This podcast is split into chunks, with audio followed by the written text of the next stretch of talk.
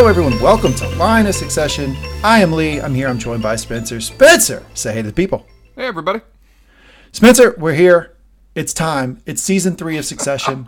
we are on our new podcast feed, Line of Succession. It's the Mangum Talks podcast. If you've never listened to any of our Mangum Talks podcasts before, you can go to any of your favorite podcast players, feeds, uh, whatever, and type in Mangum Talks, and all of our pods will appear. So, Mangum Talks podcast. This is called Line of Succession. Spencer, what a title! I mean, shout out to us for the title, Line of Succession. I can't believe that one wasn't taken yet. And we are going to go week by week through season three of Succession, and we have season one. Or uh, our episode one, Spencer. We have episode one. We have new Succession for the first time in two years. We have seen episode one. We have seen season three. The start of season three. How do you feel? Well, first, I just want to ask you. We go back and forth when it comes to this podcast to who who picks the next show. I picked Ted Lasso. You happily enjoyed it once we got into it. I gotta ask, Succession was your baby. You pushed this one from the very start. How excited are you for season three to be back after two years? Dude, I'm excited on, on a couple of levels. One, I'm excited to talk to you about it because I really enjoy talking about this show with you. It's a lot, a lot of fun. But I'm also excited that like I was on this show from the pilot. I watched the Oh, pilot yeah. the week the week it premiered, and it has become, I think, the biggest show on television as far as just cultural zeitgeist. Like, what is leading like E Entertainment, right? What is leading um, Entertainment Weekly or all those like websites that do a lot of this like TV review stuff? It seems like Succession is like one of the biggest shows. It's an interesting divide. It does not have like the fan base at all yet of like a Game of Thrones, but what it does have, it is the utter darling of anybody who writes about media. Anybody who talks about media, who writes recaps, does reviews, talks about the award season. Succession is the show they all love and always put front page, regardless of the fact that it does not have that much of a list of a watcher base yet. Maybe it will after this season, but uh, first episode, I believe the numbers were only about half a million people actually watched it. So it's still, compared to the numbers HBO gets and some of its other shows, relatively low still. Well, if I remember correctly, the the the subsequent watches on this show are pretty high. It's true. So I'm not quite sure that the initial read is is a really fair read on it. But your point is a good one, which is that it probably is bigger in the cultural zeitgeist than it is raw numbers wise. Game of Thrones was like that before it wasn't, right? It was like that before it got big. Well, it remains to be seen on Succession. Part of the problem is they had a two year gap. I mean, it's you know that's that's tough too. That's going to hit your listener base. COVID. does not affect us in our fandom. No, we are passion here is for not down. Succession. We are super excited about it. I can tell you, I won't bury the lead. I love the first episode. I really did like it. I felt like we're back with the Roys, but more than more than just being back in the world and feeling nostalgic about being with the Roys, it is they have really set battle lines up. They I know exactly. I think I know exactly where this episode or this season is going. Mm-hmm. They did not hide that. it's Kendall Ding Ding Ding versus Logan. Get in here. Let's get ready to rumble, folks, because that is what they're doing. And I feel like they laid the groundwork for that in this first episode extremely well. What did you think? It, it's so perfectly said. This is the kind of episode that, like, you know, second, third season of a show, the first couple episodes are very much setting up the pieces, setting up the board, getting everybody ready, and reminding everyone where everybody is, what everybody's plan is, what the nature and rules of the game are for people who've forgotten, particularly with a two year gap. It's very common for the start of a season at, once you get multiple seasons in. This episode does that, and that could often be very dull and very much just arranging things. But the quality of the writing on this show means an hour episode of television. We haven't watched an hour of television together in a while in terms of that kind of content. Just felt breezy. It was just rushing along at almost a manic pace, manic being a key word here. And it was always entertaining, it was always well written, there were some wonderful lines, whatever else. So it seems like in my mind it is setting up what is only going to be higher highs as this show goes on. If this is the what would be in many other shows the boring set the piece episode. I feel like um, we have like let's let's print the T-shirts up, right? Because I feel like people are going to pick sides in this season. You're Oh, going to see yeah. you, you're going to see like people watching it almost like you watch. Um, like when you would watch Friday Night Lights and you were rooting for Dillon High to win the game, right? Like people are going to have rooting interest in the season, which might be a little bit of a different dynamic than the first two seasons, which was a lot of like car crash watching. It was a lot of like, oh shit, I can't believe these people are this crazy and this just happened. As opposed to now, I think it's going to be more like, I have to tune in because I, I really want to see who wins. And I do think we'll get a payoff, by the way, on who wins. But people will be watching in a little bit different dynamic than they were the first two seasons. It, it, it- it's really interesting also to see how some of our expectations we had at the end of season two, at least at present, aren't coming true. For Kendall, we kind of thought was on this profound arc over two seasons of you know having his time in the wilderness after his very you know Chappaquiddick moments at the end of season one. But this episode really frames that no, this is a show without heroes. Maybe they'll become more heroes later on, but we see the straight up return of season one Kendall, and he's almost he is delightfully intolerable, but it also reminds us that in a battle between Logan and Kendall, we should not assume that there are any heroes or good guys when it comes to this. These are vile people all around. It's just more ultimately what we think they're campaigning for if it's not just purely self interest. Well, that's what I talked about uh, how it was car crash watching, right, in the first Oh, yeah. two seasons because you you there wasn't really a rooting interest. And you know, the people who make this show have been very transparent about the fact that they are not they're no good people. They're they're they're not trying to make you- to give you a Roy who's a good person. And not even really some of the periphery characters are good people either. They don't care about that. And I, it's it's kind of fascinating because most shows will give you at least that one hero, that one person you can root for. Right. We literally don't have it throughout the entire cast. And that has not mattered. Well, People still like it, even though they don't have someone that they can maybe personally identify with or view as that typical hero. No, kind of the point of the show is that these aren't normal humans. These aren't people that you just meet on the street. These are meant to be, these view themselves as being above and separate from the common person. They have very human issues, and we can associate with that. They're very entertaining to watch. But in terms of people that the average watcher can just immediately step into the role of, closest we have is Greg, and he's just a very weird human being. So it's hard to even do that with him. Have you ever seen that actor on like late night shows? The guy who plays Greg. I have seen him on various like He's the shows. same guy. They, I think they just, I, th- I think he just improvs everything. He, he's, he's the same guy in every one of those interviews. Unless you provide me evidence otherwise, the name of that actor is Greg, and I'm not going to be convinced. You're going to need a lot of evidence to convince me otherwise of that fact. Uh, Yeah, and I remember that you know in, in season two, I think we had this idea that, and I love when we all get it so wrong because this is just Oh, ass backwards. yeah, this is absolutely wrong. But we had this idea that like season one was about Kendall, season two would be about Shiv, and season three would be about yeah, uh, Roman, right? Like they would just cycle. that is not at all what they did. We- it we was went- half a season about Shiv. It was back to Kendall, and now we're back to Kendall again. It's basically about Kendall. We we waxed poetic on the idea. Oh, they're going to do these multi, these single character arcs for this season. Isn't that creative? Isn't it really fun to see? Nah, that's not the show they're telling, and it's better off that they're doing it their own way. Absolutely not. I think that's a pretty good lead in for what we're going to do with the episode. So, if it's your first time here joining us on Line of Succession, we have segments. Here's our segments. We start with a recap. I will lead the recap. Uh, Spencer will chime in as we go, but I am the recap leader for the, our Succession pods. And then we will go to our, our segments after the re- recap and we go to Line of Succession. Haha. Name of the podcast, name of the segment. We pick best line. Basically, we just pick a line that we liked the most. It's not always the most artful or insightful. Sometimes it's just the one we like. We just say, "Hey, look, that was a funny Roman line, and that is line of succession." So we are we are pure uh, emperors in that in that respect. We can pick whatever we want to, and it doesn't really have to uh, follow any sort of, of real rules as far as what we select for line of succession. And then we go to Roy of the episode. We aw- award one Roy, the winner of the episode. And then we move on to my favorite segment, the thing I look forward to every week Spencer's relationship advice of the episode. Because the relationships in succession, I guess I, we can say respectfully are unhealthy. I think that's the nicest thing we can say about the relationships in the show. And Spencer likes to use the car crash, the terrible, the what not to do, the big lessons in the sky that we get from succession to teach us all a moment about how we can improve our own relationships. Spencer, I'm looking forward to that every week. I think it is. It's a wonderful way of putting the relationships in the show. I feel it's telling that one of the relationships that actually seems vaguely healthy and one of the few in this show is, you know, Gerri Roman. And if that's what we're aiming for when it comes to healthy relationships on this particular show, we know the bar has been set low. Droman, Droman, Sure, good enough, yes. Rary, Dr- Droman, Rary. I don't know what it is. Whatever it is, I'm a fan of it. I'm here for Roman and Gerri. Okay. With that, Spencer, I think we can go into the recap. Anything you want to discuss before I jump into it? Get into it, sir. Are, wait, are you Here feeling okay? I know it's been a long time since you did a recap. Are you, you know? Are, do you remember how it works? Do you remember how to do this? I'm stretching. I'm kicking the dust off my shoes. good, good. Ooh, I, I've- Hydrate. I've, been in the Hydrate. gym. I've been in the gym training. I've hydrated. I think I'm ready to jump back into it. Let's do it. Recap season three, episode one, Secession.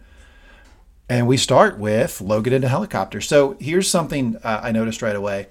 The money that they had for the yacht ended hmm. at season two. They did not still have money You, for the you yacht. You don't know this yet. three. It's only an episode in. We don't know they blew all their capital on that yacht. Not sure. they very they very clearly were like we're we're starting with them off the yacht so logan's Yes. in a helicopter presumably having just left that obnoxiously large yacht we also see kendall in a bathroom trying to steady his hands i feel like this is a really important scene because after kendall does this we know his as roman so eloquently puts, puts it he, he has a tendency to self-destruct.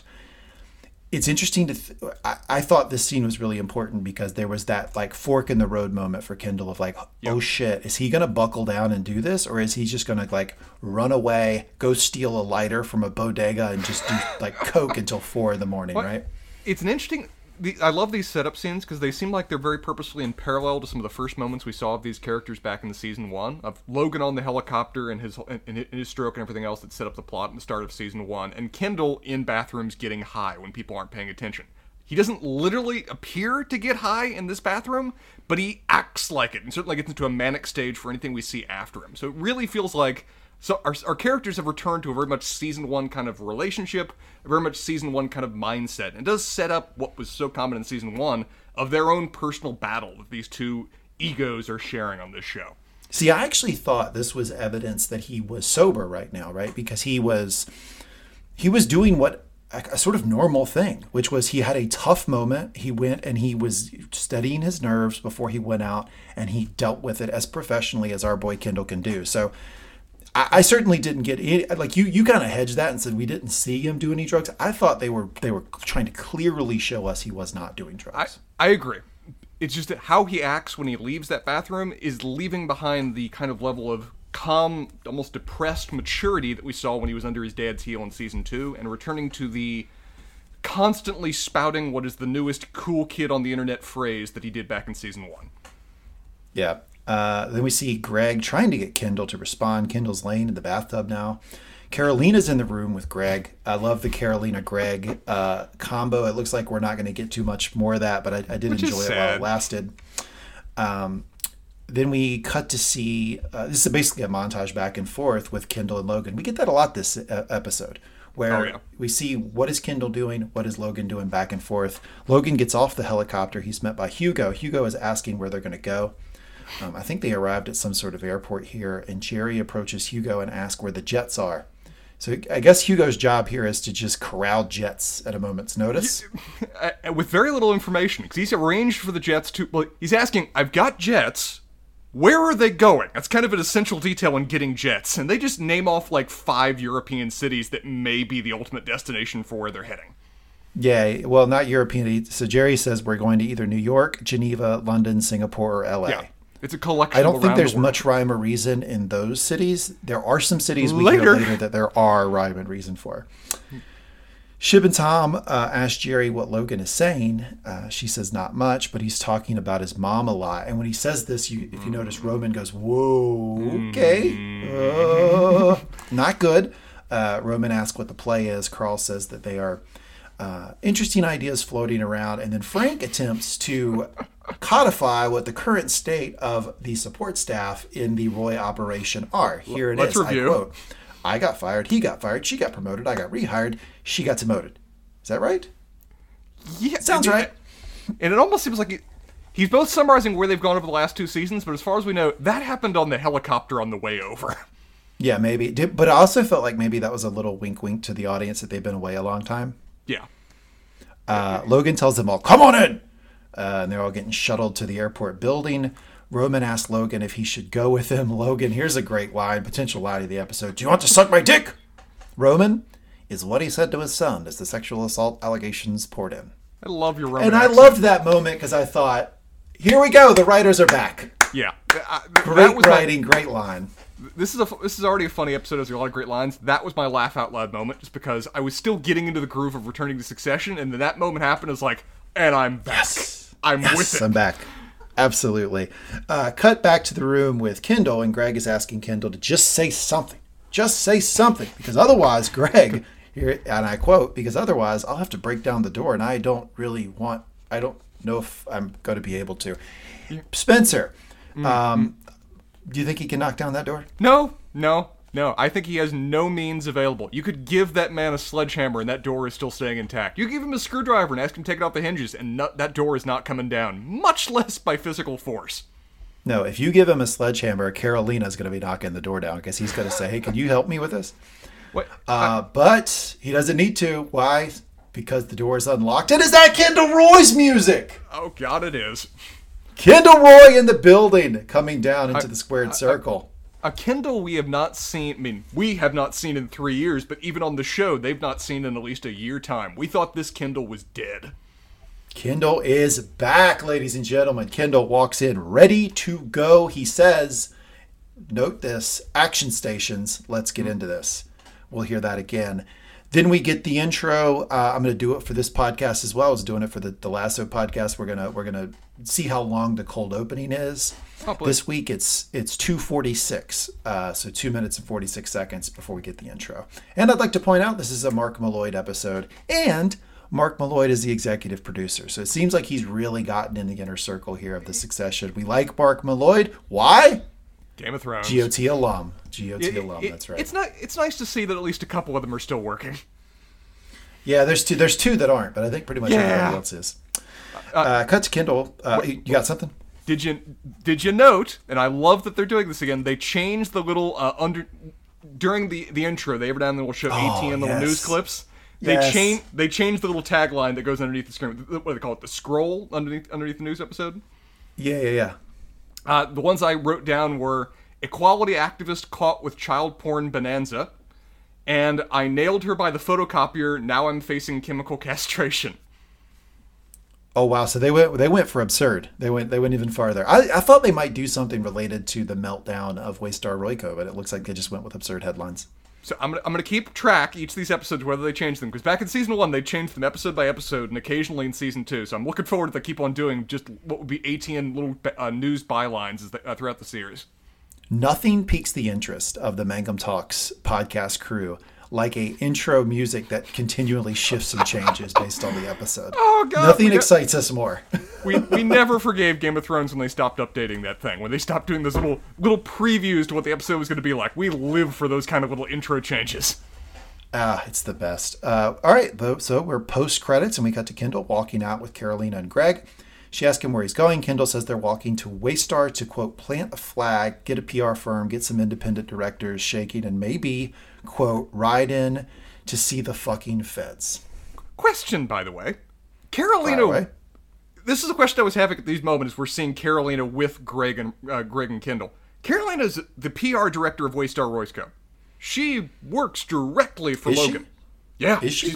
She is. Yeah, she's big time. I thought she was just some sort of special assistant. Remember, because Logan was like, "We pay, I pay you a million dollars a year to just do what I say," or something like that. Well, that's Logan. Of course, he's going to say that about anybody. But they actually confirm in this episode they refer to her as the PR director in a news article that somebody pulls up later. So she is that Yeah. title. So it's her role in the initial part of this episode is almost weird. It almost seems like it's a hostage taking situation of where she was assigned to make sure Kendall didn't fuck up, and then Kendall did, and now she has no idea what she's doing, and no one else is really clear about her role either.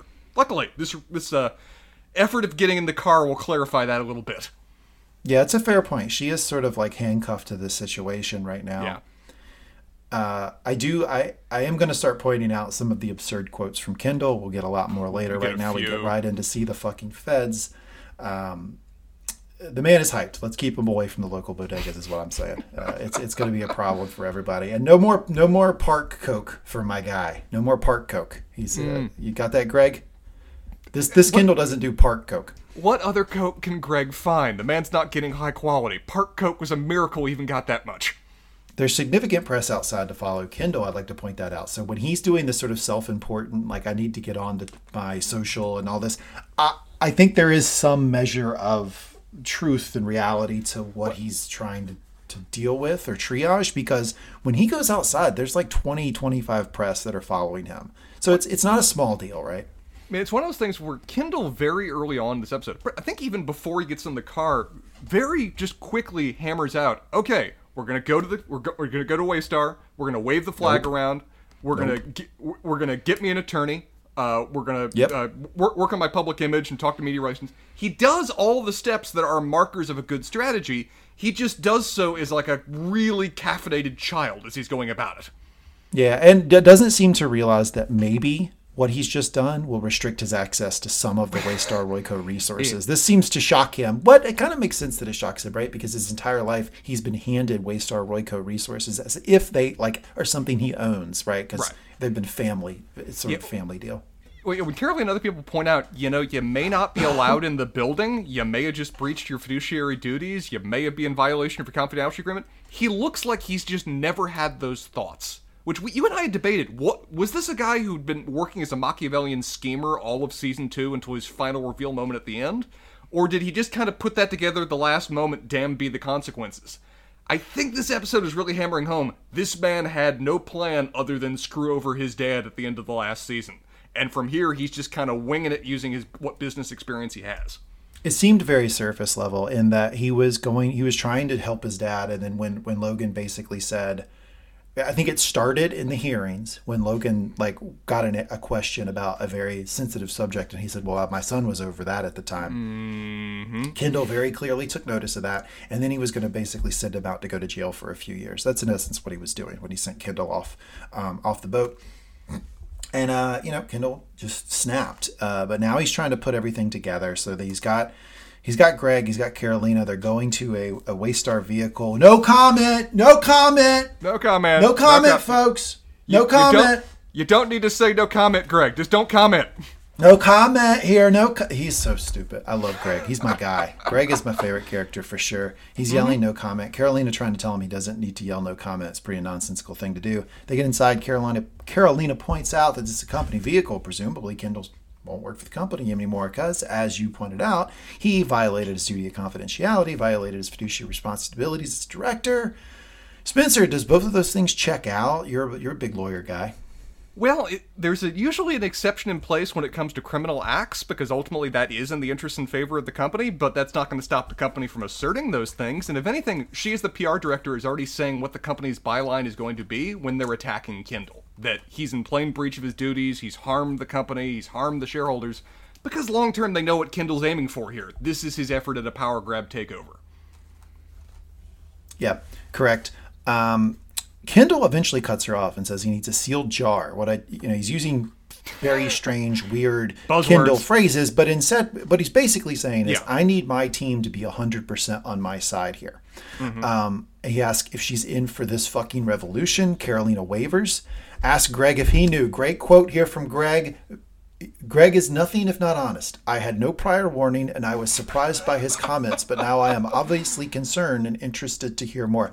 Did you get the sense that when Greg is talking to Karolina, he kind of still thinks he's like at that Senate hearing? And It's he's, exactly to like- the, he's talking to Gil. It's exactly like the Senate hearing language, where he's being as formal as possible because he assumes there's an official record that could come back to blow up in his face. So it is, so it shall be, so it should be done. Whatever that dumb shit he said. Yeah. Um, Kendall then kicks her out of the car. I want to pause here and point something out. This is the first time that I ever thought Kendall might win.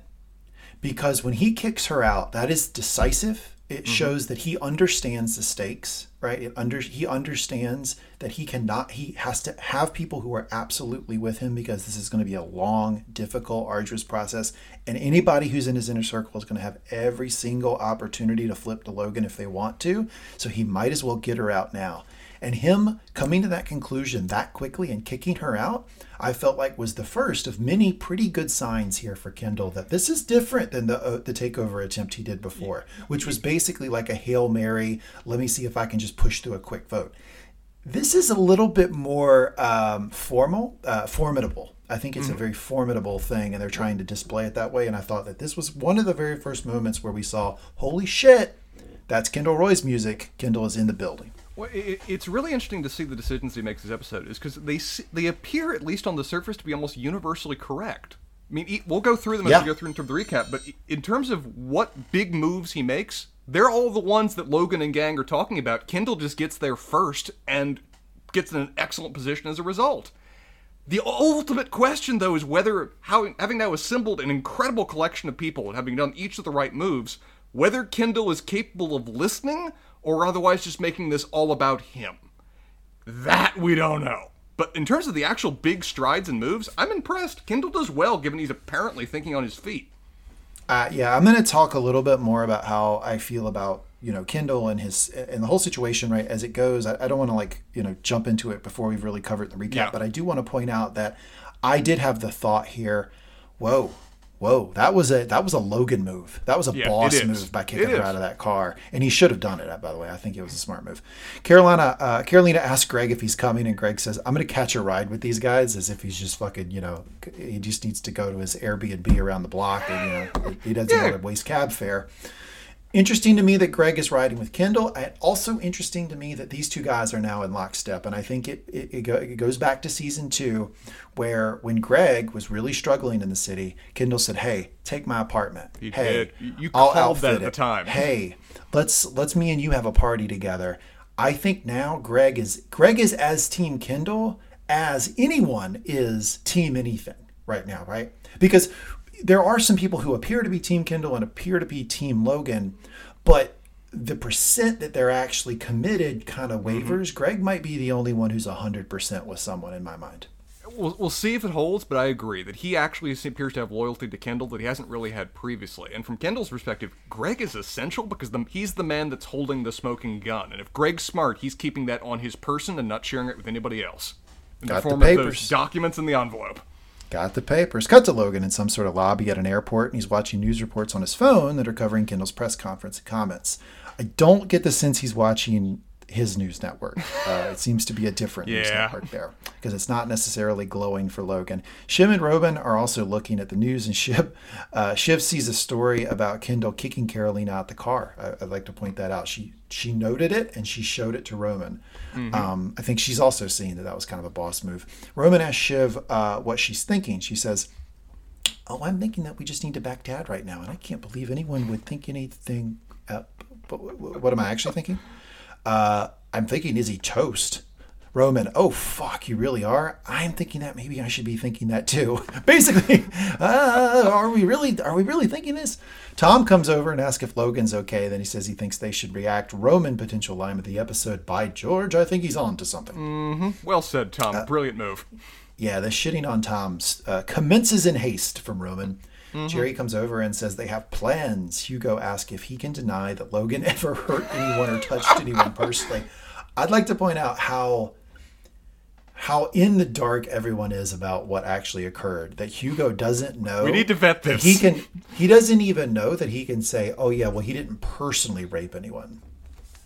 it, yeah, that's how just utterly behind the eight ball these people are. That that needs to be run up the flagpole to be confirmed. That okay, we're safe and secure saying this. This isn't later going to blow up in our faces, right? Right. But like think about it. Like what if Greg got that question about Kendall? He'd be very quickly. Yeah, no, nope, he didn't. So it, it makes me think that like maybe the people supporting Logan don't have a ton of faith in Logan's previous actions. Well, I I think it's a mix between that and also because everyone's just on pins and needles when it comes to how Logan's responding to this. I think everybody's kind of afraid to make a decision, even ones that should be obvious, just because they're afraid of Logan just in, this in some way going wrong or being wrong and then being blamed. Luckily, Gerri's there to actually make some executive decisions that nobody else is apparently willing to do. Gerri says, You can reassure on that, Hugo. Yeah. Logan then asked the kids if they knew. Kids, kids, did you know? Did you know? Uh, Roman, well, obviously not, Dad. Kendall is mentally ill, Dad. He's insane. Logan wonders where his phone is. I think they inters. I love how they do this with this actor.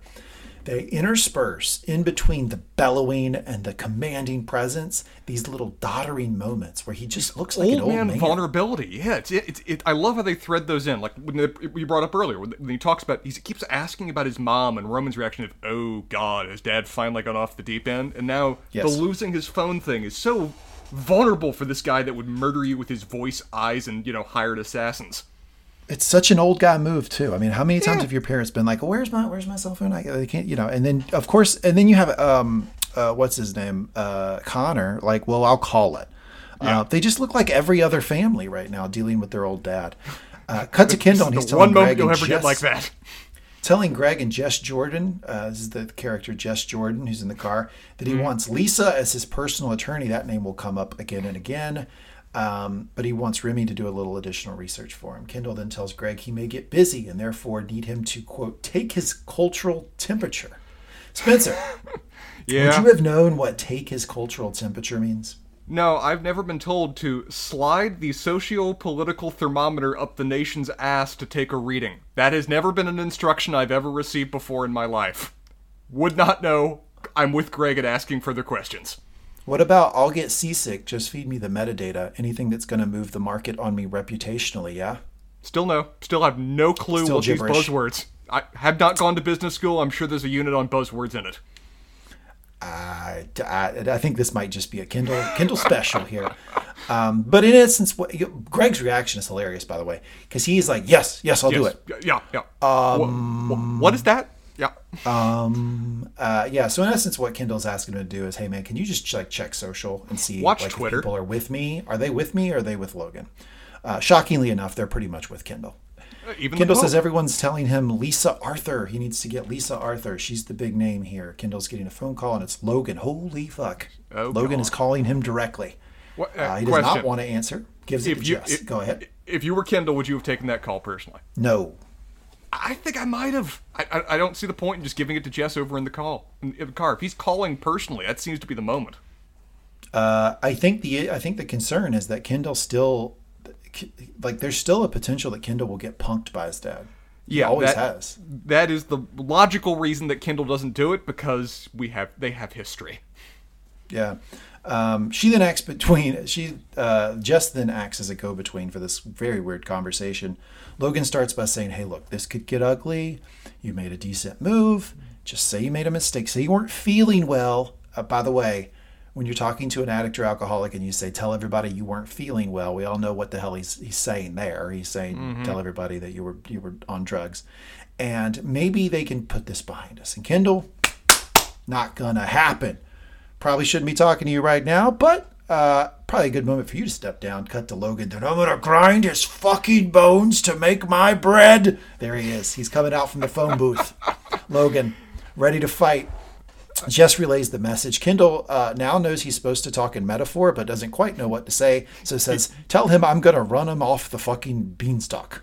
Yeah, run up him off. It, it's the he tries to do a Jack and the Beanstalk reference. I think if we're gonna say who said it better, I think Logan wins good. that one. Oh yeah, it wasn't good. Uh, Kendall just felt the need to, to uh, uh, metaphor now. Uh, let me try to come up with something uh, up the beanstalk. I, I love his dad just love starts the- laughing. I love the uh, explanation from Jess. He's kind of laughing, but not like nice laughing. yeah, you can almost hear it the other line. It is, it is maniacal evil laughter. And then you cut, and you do see you do see uh, Logan kind of smiling, and Kendall says, "Look, you should cooperate. I don't want to see you go to prison." Logan, that's bullshit. That's fucking sanctimonious bullshit. It was a fucking play. It was a fucking play. It was a move. So don't act like a cut to me because it won't fucking wash. So that was him really losing his temper, and I think it was at the at the mention of jail time. I think Oh, that yeah. I think what we're going to see is that any implication that he personally could be criminally responsible is going to make him lose his shit in this season. I mean, he ends this episode in Sarajevo. That's how serious he's taking even the vague mention of the idea of prison time. Th- this man is not going to jail without, you know, he's not going to jail alive. Yeah, not not not so good. Uh, Kendall tells her to put Logan's reaction in an email to herself in case it comes up again. Not a not a dumb idea. No, no, Hey, good like, idea. Let's get a written record of what that was because that could come into play later. They could use that. They could weaponize that if they want to, that kind of explosive outburst.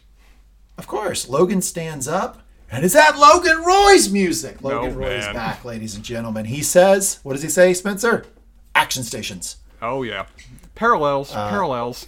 We got the parallels. It Yeah, rhymes. he's getting his war room together. He's he's he's come out of the bathroom like Kendall, and he's ready to go. Logan calls everyone over. Gerri suggests she call DOJ, say they are horrified by the allegations, but they're going to form a special committee. They're going to get a law firm to come in and investigate and report the findings. Here's like Gerri is such a pro. Like oh, she's yeah. just off the dome. Like, well, here is boom, boom, boom. Here's the Rolodex of shit you do in this situation. Well, sadly, as we find out later from Frank, from uh, Frank and Carl, they've done this a lot. This may be the worst, but this is not the first rodeo where they've had to go through this shit. No, but this is probably the worst. Uh, J- Logan asks if they cooperate. Gerri says uh, yes. Roman, unless we don't. It seems like in all these conversations where they're talking about like, okay, what do we do? The government's after us, whatever. Roman is always the guy saying, "What if we just tell him to fuck off?" Which And it's it's not always a helpful comment. Like here, like Gerri Gerri clearly likes Roman, but she's exasperated by this. She's like, "Real world, okay? It's a public company. It's, it's not going to play here." it's one of those things though of where I think Logan likes it. I think Logan actually respects Roman every time he hears Roman Roman offer this kind of punchy narrative for what they can do in response to this kind of shit. He's, he seems to really want to like encourage Roman to keep offering that because I think that's one of the reasons he actually thinks Roman might have potential is that he's got that kind of aggressive fighter mindset that Logan seems to really like. Even as you note, it could go disastrous in a moment like this. Yeah, yeah, I think this is Logan's weak, like weak spot. Like it's his blind spot. This idea that he can just say "fuck off." Yeah. Like this is not a fuck off situation, and I think he's going to be trying to jam that like circle through that square hole all season. He can't just say fuck off to the DOJ, and and we learned this in the conversation that uh, our girl has because she eventually you know calls uh, a DOJ a DOJ contact and talks to him. Or actually, I think this might be a White House contact talking about DOJ, but either way, it was a governmental contact. But that comes up later. It's one of those things where Logan can call the president on speed dial. He's used to being able to say fuck off because he has that kind of level of privilege. This one may seem outside of the normal realm, though, for him. Yeah, Roman then sketches out his proposed response, which includes the story that Logan groomed Kendall for the top, but he's a junkie and he blew it. Quote, he's a bitter fuck up who needs psychiatric help, and of course you're the big baddie, so everybody jumped on board. Shiv asks about the papers, and Roman blows him off. Ah, who cares? They're, ah, they're, ah, blah, blah, blah, fake. Blah, blah. Another very, very weak spot for Roman is his inattention to detail. Like he just thinks he can Follow- yeah, yada yada away these smoking gun papers, and What- that is a stupid idea, obviously. His attack on Kendall, though, fair. That's probably a legitimate strategy that they could pursue in terms of Sure, trying to discredit course, Kendall when it comes course. to this. Of course, yeah, absolutely. You ever yeah, look go that route? He, uh, he's a junkie. He's probably on drugs. You can always do that with Kendall. Media will run with Um, that one. I'm not quite. I, I'm not sure the public's going to buy it in this situation, but it is a strategy. Mm-hmm. Roman says um, they'll go after him for corporate theft, meaning Kendall. Quote, maybe you chop him into a million pieces and toss him into the Hudson. You destroy Kendall and it falls apart. Well, mm, you still have uh, you still have the other two guys who are trying to like buy the company, right? Yeah, um, but, they, don't, they, they don't have the, the evidence. They don't have the ability to personally testify of knowledge. They don't have Greg. So, it, Yeah, you need to kill Greg actually. If you kill Kendall right now, what are the odds that Greg actually uses any degree of his own initiative to find somebody else to, you know, jump behind?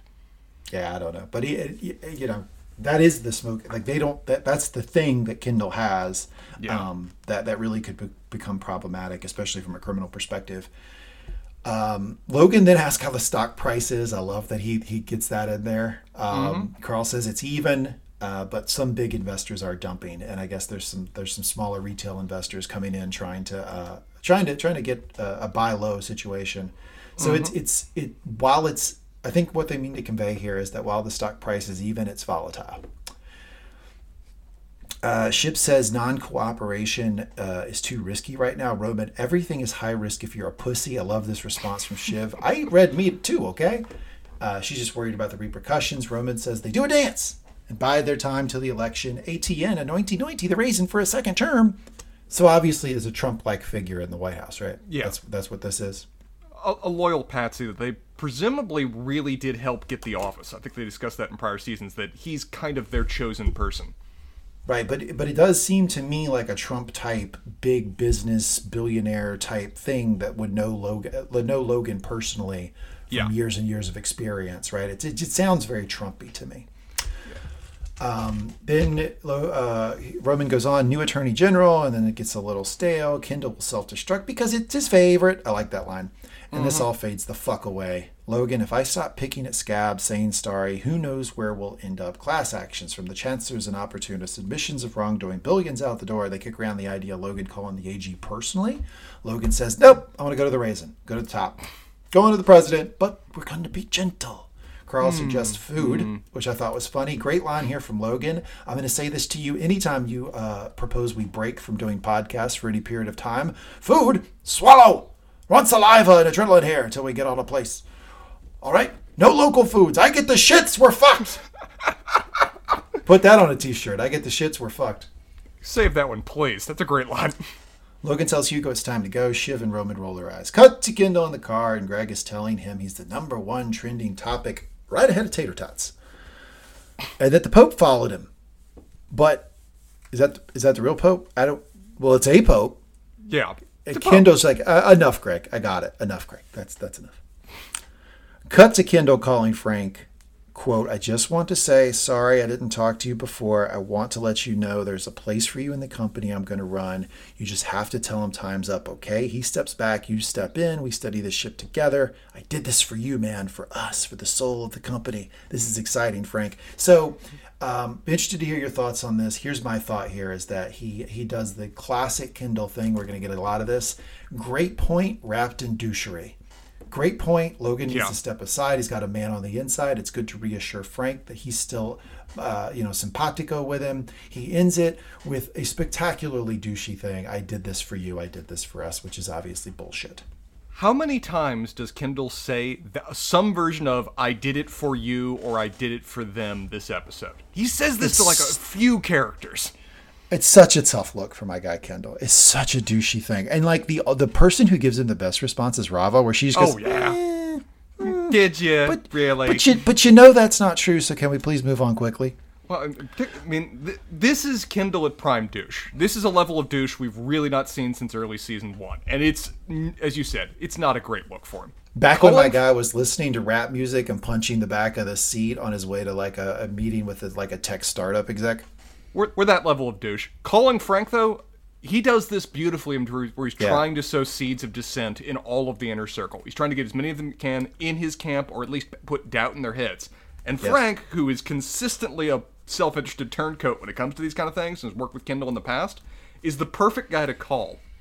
One thing I liked about it too, Frank is so used to taking these calls that without even looking at his phone as he's continuing to walk, he deletes the message and deletes the, the, he received a call. Oh, He what a good what a good thing to know. I did not notice that. That's a good detail. He does it as he walks, just because this is something he's so used to receiving as part of his job and so used to covering when he needs to.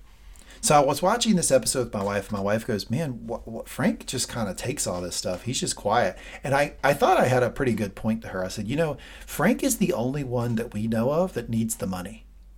True. We know that he needs the money, and if you need the money, you're going to act a little bit different than say maybe someone like Gerri is acting, right? Gerri is acting like somebody who doesn't necessarily needs the money, but like wants to do a good job. Frank is like, I'm just not going to like upset anybody here because I need to make it till the next payday." That's a great callback. Gerri even straight up asked him, "Why the hell are you back?" And he literally just said, "I need the money." That Yep. it keeps him going from one opportunity to the next because he's just living hand to mouth. Kendall As then much as- tries to call. Go ahead. As much as somebody in their world can live hand to mouth, I suppose. Yeah, I guess he just has a lot of like a lot of outflow of his capital, but like he, it's clear that he needs the money and he's operating like somebody who doesn't want to lose his job. So he's very risk averse in this entire episode. Kendall then tries to call Gerri straight to voicemail. My girl. Fuck that. Fuck that, Kendall. Not even considering taking the call. You can Nope. see a very brief moment where she looks at her phone, presses a button, moves it down, does not break mid sentence. What a pro. Shout out to Gerri. This is how she works. This is a reason that she gets a bit of a promotion before this episode's done. Gerri tells Logan that the president is basically supportive, but a call is probably not the best idea. They got someone named Michelle instead. Uh, this seems to be like a sort of Kellyanne Conway type. It's an aid of some variety, yeah. Yeah. Um, surely someone on the president's staff. Gerri agrees to talk to her. Frank tells uh, Logan that Carl insisted he needed a sandwich. So Carl, Carl's gonna get catch you catch you next time. He's getting a club sandwich back at the airport. Damn straight. Gerri starts the phone call, and man, is this an awkward fucking phone call. Yeah, I mean, I'm going to go through it, and then I'm gonna want you to score her performance. Gerri's performance. Gerri's performance, yes. Gotcha. Uh, she offers uh, to answer questions. Um, and then Michelle says, I think he just feels for Logan at this difficult time. Kind of give a little, you know, standard response. Gerri keeps pushing. Just let him know we're not asking for favors. But we wouldn't want the DOJ to follow Kendall down this road of bitterness. I mean, Oh, of course not. and she says, Well, look, the president respects Logan. And Gerri says, Look, off the record, what's the chance the AG will actually chase this? You know, when he's going to get a, a bug in his head and he's just going to go nuts down in, in Manhattan. Gerri suggests they fire. Uh, no, no, Michelle says the, the AG is very smart, but she says, Your problem over there in justice is going to be this lady named Marilyn. She's prickly. I, I sense we're going to hear the name Marilyn again at some point. Just a bit. Gerri suggests, so oh, why don't you just fire her? Pause, pause, ha, ha, ha. Justice can't do nothing. Gerri, well, they could. More awkward silence. She says, look, it's out, out of our hands. Gerri said, look, not if you grab it. More awkward silence, more awkward silence. Gerri finally, oh, letting us all breathe again, says, well, look, we, we don't want to fall out with him. Well, yeah, he's the president. Gerri says, look, all right, I got you. Look, look, look. Thank you for letting me get a read. Um, we'll, we'll be in contact. Talk to you later. Okay, pause, scene. Spencer, how did how did our girl Gerri do talking to Kellyanne It, Conway? it depends how we think what we think her objective of this conversation was. I don't think her objective was to actually persuade action. I don't think she reasonably thought that was possible under these circumstances. I think what her objective was was to take a temperature and get a read about what they intend to do or what are they willing to do. In terms of like getting actual movement out of the government, jack shit happens. It's an abject failure. But in terms of letting the pauses, letting little moments get a read about what their intent is and who their threat is, I'm actually agreeing with the competence of the people in the room. I think she gets a lot of useful information even from that very awkward conversation. I thought she did a bang up job. I mean, Yeah. she pressed as far as she could without it being overly rude or just flatly illegal. And she got a sense of where they're willing to draw the line, which is basically it seems like they're not willing to they're not willing to go to justice and say, "Hey, don't don't investigate this." Um, but she did get a name. She figured out, hey, this is the person who might end up being a problem, and that is completely that is possibly useful information. So I think Gerri did a great job. She's put in a t- difficult situation, which is like if you want to write the like biography of Gerri in the show Succession, you can title it "Put in a Difficult Situation" because every fucking situation she's in is a difficult situation. But I think she did a good job. And I think, particularly from Logan's perspective, her conversation that she had right there, the information that she gets out of that conversation, directly deri- drives his decision the next moment to go to Sarajevo, to immediately Yes. go to a country that doesn't have, that does not allow extradition. He, that is is the information that she got point. him. That is protection that she got him from that conversation. That's a very good point. Uh, start to get off the bus. Logan tells Gerri to stay. He wants uh, wants her to stay with him. Shiv gets a call from Kendall, and she hangs up immediately. Shivy, shivy, shivy, shivy. Oh, I love God. Kendall. I love him. Uh, he's my guy. I'm, I'm Team Kendall. Uh, I Kendall know. asks Kendall asks Jess who they have. Uh, so she starts counting the allies that they have: independent directors, opinion shapers, Ewan, um, his um, Lard, his mom, uh, Kendall's mom, Greg's mom, Josh Erickson, Marcia. Marcia! Marcia's the surprise in that list. Whoa! All in my notes, all caps. Marcia? Question mark Explanation point. I think that's an assumption. I don't think they've actually talked to her. I think they. I just think they've that talked the to two- her. How would they? They can't assume that the wife of Logan is on their side without calling her first. I don't know this. It's Kendall's team. I don't know for sure if they whether they called her or not. I would just be surprised if Marcia's willing to that directly oppose Logan. Two of them are on the outs, but I, I'd be surprised if she's willing to get to commit to that kind of public display against him. I don't think they say the name unless she has. I, I don't know. I don't know. Either way, it, know. would be st- it would be stunning, right? If he had called her and she's like, "Yes, Logan, fuck him." Um, interesting. Uh, they they ask Greg how it's going. Uh, here's a great great quote. Uh, if you ever need to know anything about social media, here's the quote you need to know. Okay, ready? Please, please. Headline is uh, internet is big. Nope. Obviously, I haven't. I uh, I can't uh, read it all. I'm working through. Um, but anyway, that's the big picture over here at Media Monitoring. Beautifully said. Thank you, Greg. Oh, that's Ba- it. That's it. That's the big picture. Internet is big. I'm having a tough time with it. Mm-hmm. Kendall says, "Is it positive?" Yeah, yeah, super positive. Super positive. Mostly. Um, the negative stuff does tend to stick in the mind a little bit. And I can tell you, as someone who runs a podcast that gets um, multiple podcasts that gets a lot of comments, uh, Greg's right here. Negative Uh, stuff The mean stuff in does mind. seem to stick in the head. It's a little, it's a little visceral. Um, Greg then says, "There's nice memes, nice memeage, nice Mm-hmm. memeage." Kendall calls Naomi, ooh, Naomi back in the picture, and they flirt back and forth about how you might be the best person in the whole wide world. I, I love how awkward Jess and Greg are in the back of the car, stuck with this lovey-dovey conversation between these two right now. But you might be. But I might be. But you might be. But I might be. But you might. Be. God, it- th- th- this is further douche from Kendall. It's the most egotistical conversation I've ever seen this man engage in. That saying that about Kendall. Uh, Jess tells Kendall they are almost at Waystar, but apparently his access to the building is canceled. Who could have seen that coming, Spencer? Uh, I would say Karolina, like you know, thirty minutes ago. Uh, Kendall tells them they need to keep driving. Greg, this is crazy. This is like this is this this is like OJ. I mean, you know, except if OJ never killed anybody. Kendall, who said I never killed anybody? Whoa! Dear God! what what the hell happened to this man? I know it's been What? I know it's been two years since we've seen him, but where is the guilt the man's carrying with him from season two?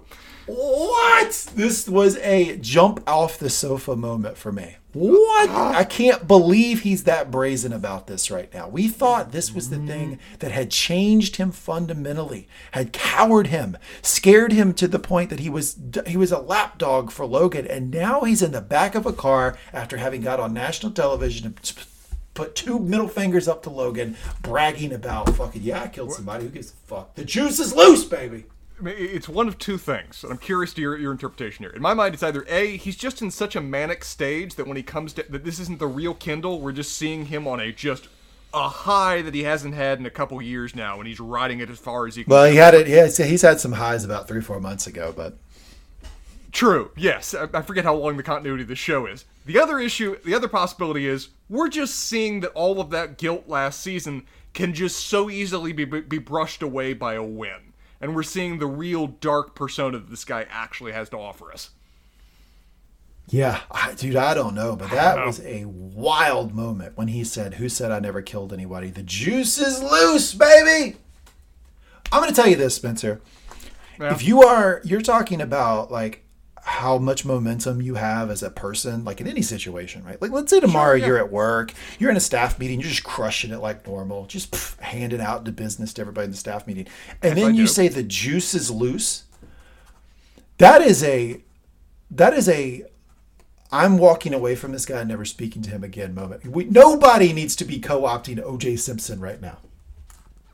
I have never been as confident in myself as Kendall is in these moments. I've never Me neither. no way. I have not even orbited the same planetoid of that level of confidence. That's such a great point. Uh, He is at an all-time high right now. All-time high that he can brag about killing somebody that he actually did.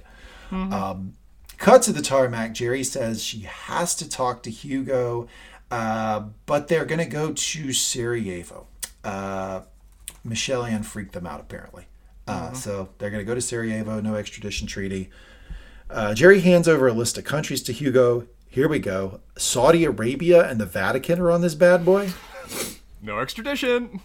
Holy shit! Yeah. So that that's a, that's a, a life lesson out there to our listeners. Um, if you do something and you don't want to be uh, sent back to America to face the consequences, go to the Vatican. Huh? The It's hard to get it's hard to get residency or citizenship there. I, Bosnia, go to Bosnia. It's great. Would you like to live at the Vatican? No, not really. I've been there. It's a lovely place to visit. Can't really recommend it. Seems very recommend it clean. for- It seems very like this is not a place where people actually live. This is something that's preserved for the sake of history and tourists. Seems like it seems like a nice centralized government. Very clean. You don't see trash piled up on the streets in the Vatican. That that's how we'll assess the you know quality of the government the Vatican offers. Sure, yeah, we'll do that. I bet the DMV doesn't have a very long line at the Vatican. I bet you just rush right in. You want that license plate? Come on in, sir. It's the Vatican. We don't have Well, many people here. Well, it's kind of just the Pope Mobile, really, right? Yeah, you, maybe it's a golf cart community, kind of like uh, you know those like like beach beach situations, like the, Bald Island or something like that. Yes, the, the the Swiss Guard ride around the Vatican in golf carts, sir. You've called it correctly. Yeah, uh, it's lovely, man. I bet you. I bet you if you have to file for unemployment at the Vatican, they just give it to you. It's just like, yeah, here you go. Like, don't even worry about the paperwork. You're good. I'm just so Probably happy. a nice place that- to live. I'm just so happy you've got this kind of utopia community imagined in your mind out there. I'm not going to dis- divor- divorce you of this. Just keep it going, sir. Be that Probably happy. a, probably a really great government's what I'm thinking. Put in a bureaucracy. Um, Shiv then asked about uh, what places they have. What do, what do those places have in common? I love Roman. He's such an idiot. They're all made up. They all have dragons. Shiv, they're places where there's no extradition treaty with the U.S. So there you go. Finally, Shiv is like at least only now one step behind Gerri. I'll tell you this. I know that Shiv has a lot of fans out there. I'm not saying that she's a non-value add, right? She does have some value to add, but she is always a step behind Gerri. Like at least one. You, you remember that conversation that Ty- that uh, Tywin and Cersei had back in Game of Thrones, of where you know you said that Cersei wasn't half as half as smart as you thought she is. What a great fucking callback. You're the man. You're the best, Spencer. Shiv just Shiv is smart. She is capable, but she thinks she's a lot smarter and more capable than she actually is, and she consistently gets herself tripped up because of that, as well as her consistent confusion on the subject of what she actually wants out of love, life, work, anything else. Can I give you a, a score for that comment? Please. 12 out of 10. Fucking Oh, great oh, callback. oh. That is absolutely true about Shiv. She is so, so Cersei in that way. She's smart, but not as smart as she thinks she is. She is, and that is her downfall. In every fucking situation, she thinks she's got a ace up her sleeve that she doesn't have. I, I, I, it's a weird thing to say just to compliment any actor in the show because they're all they're all wonderful. But Sarah Snook sells that role perfectly. One, she's wonderful as Shiv. Yeah, she is really good. Um, Kieran Culkin is my McCulkin is my Oh, favorite. God, right? yeah. He's he's that guy is my favorite, but um, uh, she's good too, uh, obviously. Um, cut back to the scene. Tom walks in with an idea. Uh, Shiv tells him they're going to Sarajevo, and Tom questions it. Roman, it's fine. Shut up. He just has it out for Tom. Just no respect. No respect on the man's name. Logan comes up, says, I need a lawyer.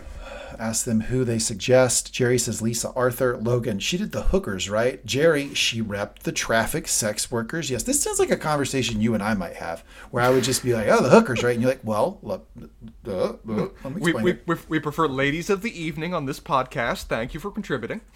Spencer does a lot of like dressing up, should I say? Sometimes it really, really sounded kind of like that to me. Uh, Gerri, she repped. Uh, the, yeah, she, she explained it to it. Um, Frank comes in uh, like it's 1930. Here's what he says: "Well, there are three or four good women, but Lisa has an excellent brain." Thank you, Frank. We appreciate this level of commentary in Jesus 2020. Christ, get back on the bench, Frank. Get back on the bench. Yeah, you just swung and missed. What?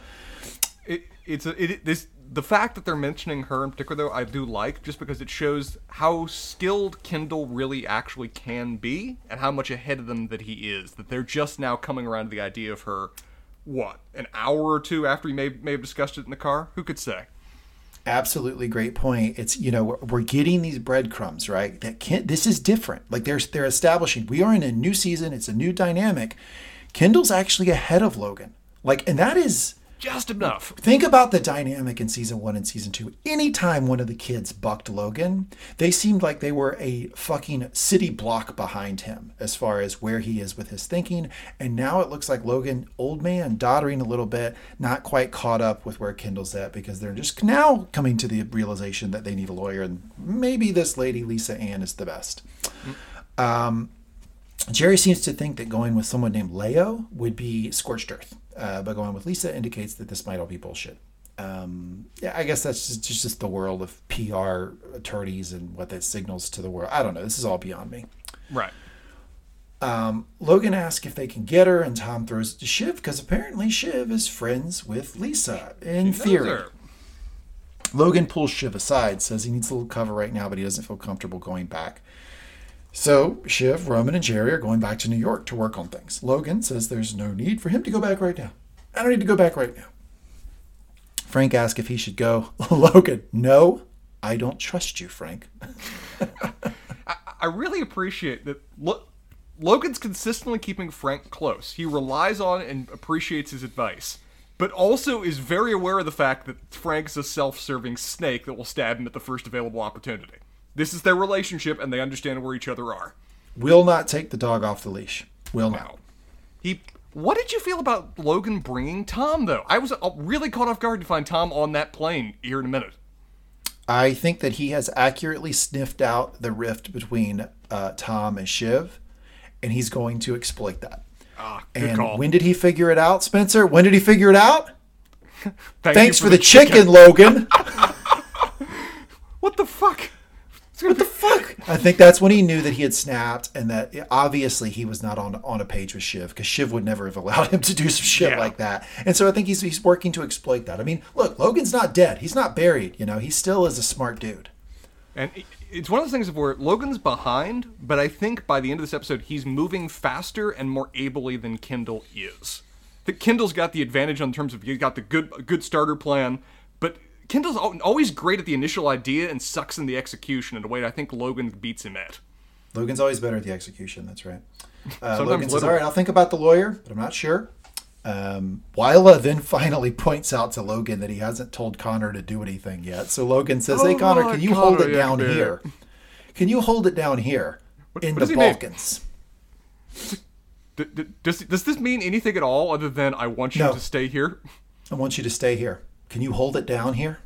Yeah. Hey, Spencer, I got I, I- look, Spencer. Uh, you know, think the world of you, buddy. Can you can you just hold it down where you're at right now? Can you just hold it down? I can do that. I, I could t- I could talk with Bridget about her play, and you know, arranging for hipsters to be the only ones that actually appreciate and enjoy it. We, uh, this is What a fucking can dismissive thing to say to someone. Hey, can you just Oh, hold it down where you're at? Hold it down where you're at. Uh, I thought I found it hilarious that Willa has to step in and say, "Hey, can you tell him something to do?" Oh, they they would have purely gotten on the planes, and Connor would have just been sitting on the tarmac. Just everyone had forgotten him. The kid left at the bank, kind of thing. Connor then goes up to Willa and pitches an idea of pushing some of the bad reviews as marketing, kind of like hate watching. Hey, we could we could talk about how bad it is, and maybe then people will tune in. Willa seems like um, like one of the like one of those horror movies where the person like midway through has lost their soul, but they're still walking around in human Yeah. form because she looks like there is nothing going on there, man. Her soul has been sucked out in this entire process. She doesn't even really push back on this too much. She's just like, yeah, well, like, whatever. I, it's one of those things where I think Connor might actually be right. I mean, the play is disastrous. It's never going to succeed on its own merits. People if are getting like, people are getting mites from the sand, right? Eh, eh, Very true, yeah. I mean, it's one of the things where Connor's actually good at memes. Really, he should be doing the memes rather than Greg right now. So making the play a meme might be its only hope of actually turning a profit. What a, what a fucking disaster. Um, then we get Shiv and Tom together, and holy moly, is this fucking strange. Shiv, oh, here we go. Here's a good sign. Shiv says uh, she loves him, and he says thank you. Does not say it back at any point. No. Uh, Tom then tries to reassure Shiv that she'll see Logan again, and Shiv gets super defensive about that. Why would you even say that? Why would you even say? Of course, I'm going to see you, but why would you say that? Man, what a, what a great what a great relationship where you just snaps like that. Shiv asked Tom if Kendall called him. Tom, nope, nope, nope, nope, nope, nope. Uh, uh, did, he, did he call you? Uh, nope, nope, nope, not me, not me. So there we go, bang. Got a Okay, lie here. Shiv, Shiv has lied. Um, question for you, Spencer. Why do you think Shiv has lied to Tom about Kendall calling her? I don't even know if Shiv knows why she lied in that particular moment. I think that Shiv just is so internally self focused that she just can't imagine opening up to another person about something that matters this much to her. Something that could be a threat to her. Something along those lines. It's like she's incapable of showing vulnerability with anyone, even with the person that she's supposed to be in love with. And telling him that um, Kendall called her, even that kind of just reveal of information that shouldn't in any way be dangerous, too much. Can't can't can't, can't offer that information to anybody. Yeah, it smacked to me of trying to keep my options open, but I'm just not qu- quite sure why she wouldn't tell Tom. I think you know. I think you're right. I think she just is a compulsive liar. Um, I really, Doesn't, doesn't really know why she lied, but she just did. She's a compulsive liar uh, that doesn't know what she wants, that doesn't know what their next step should be. Well, she knows she wants to be CEO of the company. She does know she wants to be CEO. She wants the button. I don't know if she actually wants the job. She wants to be recognized in that manner. I don't know if she actually wants to be associated with the company. That's part of the problem she always struggles with. We've talked about on this podcast before that I have I do have a history of, of having worked in politics a little bit, and I just got like fierce flashbacks of so many people I've talked to who have wanted to run for or have run for office. The you want the button, hmm. you don't necessarily want to like be like in some subcommittee for 10 hours debating utility law and like Right. utility di- monopoly districts. Like you don't really want the job, bro. You want to be called Senator so and so. Yeah, you don't want to have to actually work as a senator because that's work. Yeah, yeah. Shout out Elizabeth Warren. Cut to Kendall getting out of a car. Uh, we see that he's walked into his ex-wife's house. Is that Rava's music, Spencer? Absolutely upset of the day. I would have put if we saw Rava in this episode, I would have put it at like plus six hundred. I know that doesn't mean anything to you. You don't know anything about betting. Massive underdog that we would see Rava in this episode. Shocked me that we saw her. I mean, we got like an offhand call and reference to her in like all of season two. We never, we don't think we saw Rava once in all of season two. It's been that long since we've seen her. I was caught off guard that she's suddenly front and center as a key part of this episode.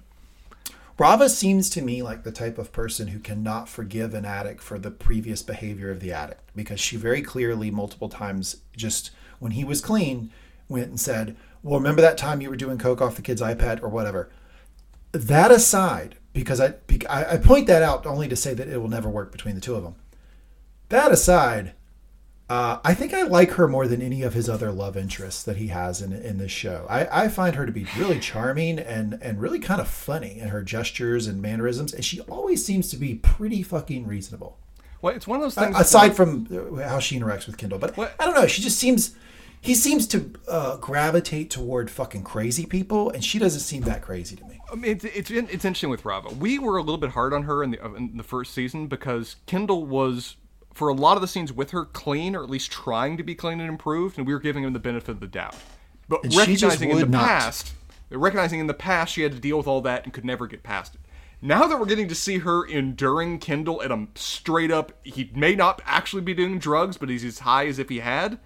Now we understand what she had to put up with over all those years, and it makes a lot more sense how much she just is not willing to tolerate and deal with this shit anymore. She endured it, she's done, she's out. But like So- you said, she seems to represent she and Naomi represent two different kind of poles of Kendall's personality, both of which have their positive aspects, but neither of which he seems to be either of which he can ultimately turn to toxic directions just because it's Kendall. Yeah, and that's his favorite. Um, I'm going to say this. We just finished a, a podcast, um, an episode by episode review of Ted Lasso called The Lasso Lowdown. If you like Ted Lasso, go check it out. We had a lot of fun on that podcast. Uh, in that podcast, you established that Rebecca was your your your your crush. You liked her. Once once an episode, you like to talk about uh, the the the beauty of Rebecca. I established early on Keely was my crush here. Putting it down, Spencer.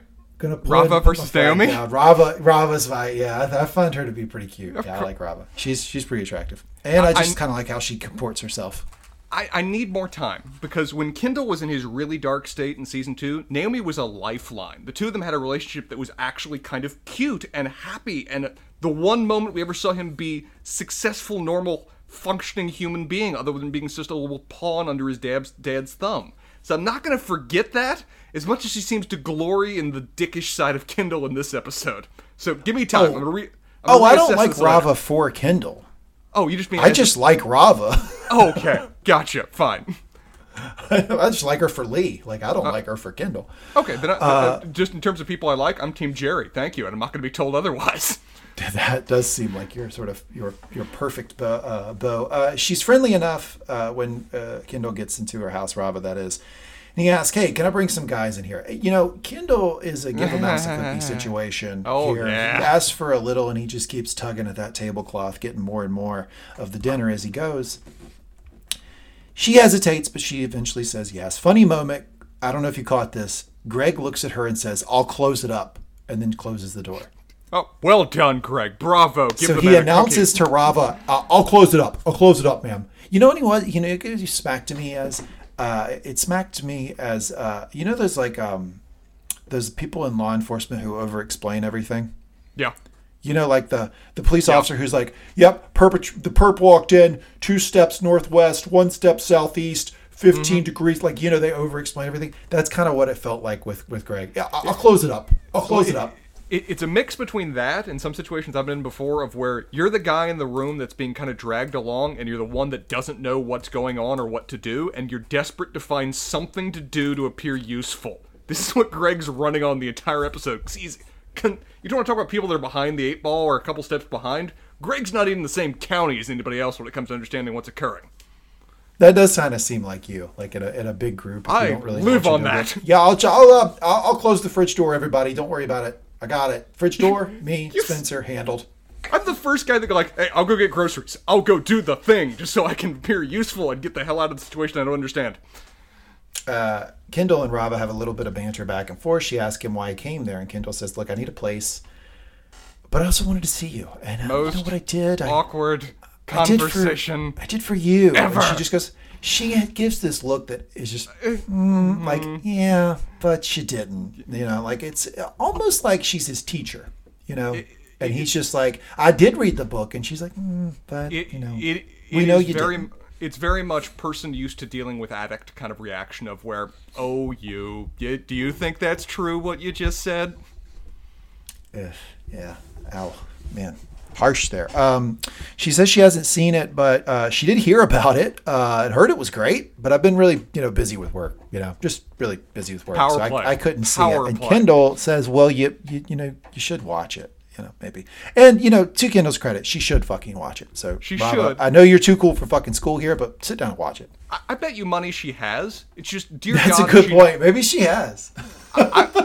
Bet you money she has, but in this moment when he is invading her house and she doesn't know how the parameters of this are and he's acting, you know, high as a kite in her worst memories, she is never going to admit that she watched that video right now. She needs that power. You know, it's funny. You keep going back to the thing that Kendall appears high. I did not. I did not have. I did not catch that or think that was a dynamic for me as I was watching. I'm not saying it doesn't exist. I'm not saying that's not what the character's thinking. My watch through. I've watched it twice now. I did not associate him with appearing to be high during these scenes. It reminds me of when we saw we've seen him on coke previously on the show. It's part of the reason I'm referencing to it. More, I'm just meaning he's high on life. He's manic rather than he is literally intoxicated, kind of thing. Yeah, I mean, you're, you're saying manic, and, and manic, I think, has a um, has a connotation that it is a above the mean, above standard, uh, be, you know, uh, type of behavior. And I would venture to say that like anyone in his situation would be running on some adrenaline right now. I mean, he, this is a huge moment in his life. it's, I think, it's pretty. I mean, I, I'm just sticking up for kendall here. I do think it's pretty fair for him to be jacked up right now. This we're returning to our usual dynamic, and I love this. You're going to stick up for Kendall, and I'm going to shit on him, and I'm going to enjoy doing this. Kendall's my guy. I think it's fair that he's uh, he's pretty jazzed right now. It's, it's totally great. There is a small moment here I want to point out though. Kendall says he's uh, when he's talking to Rava, he says he's talking to Lisa Arthur, and we get the normal person's perspective of Lisa Arthur, right? Because Rava says, mm, "Oh, she's famous." So that I think that's meant to convey to the audience that this is like a Gloria Steinem type person. Yeah. Not not in necessarily the type of law, but in the in the the, the way that the person has penetrated the zeitgeist. That the normal person knows who Lisa Arthur is. Right. This is the kind of person of where you may have never heard of them, but you may have seen them on the cover of a magazine before. Level of popularity. Or part of the cultural zeitgeist is a perfect way to express how everybody's aware of her, even if they don't really know her.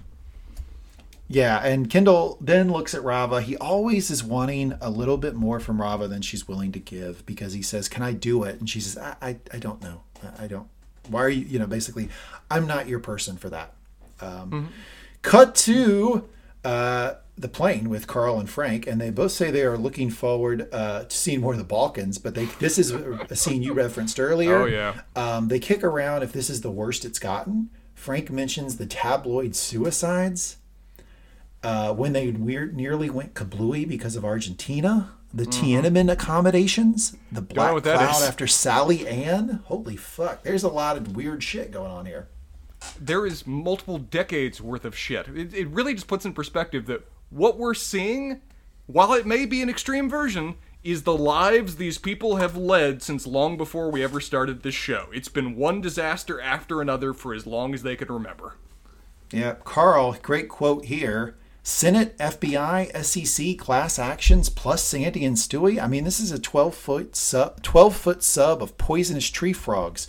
This is the full Baskin Robbins 31 flavors of fuckery right here. So here's something I got from this this quote mm-hmm. is that the writers were back.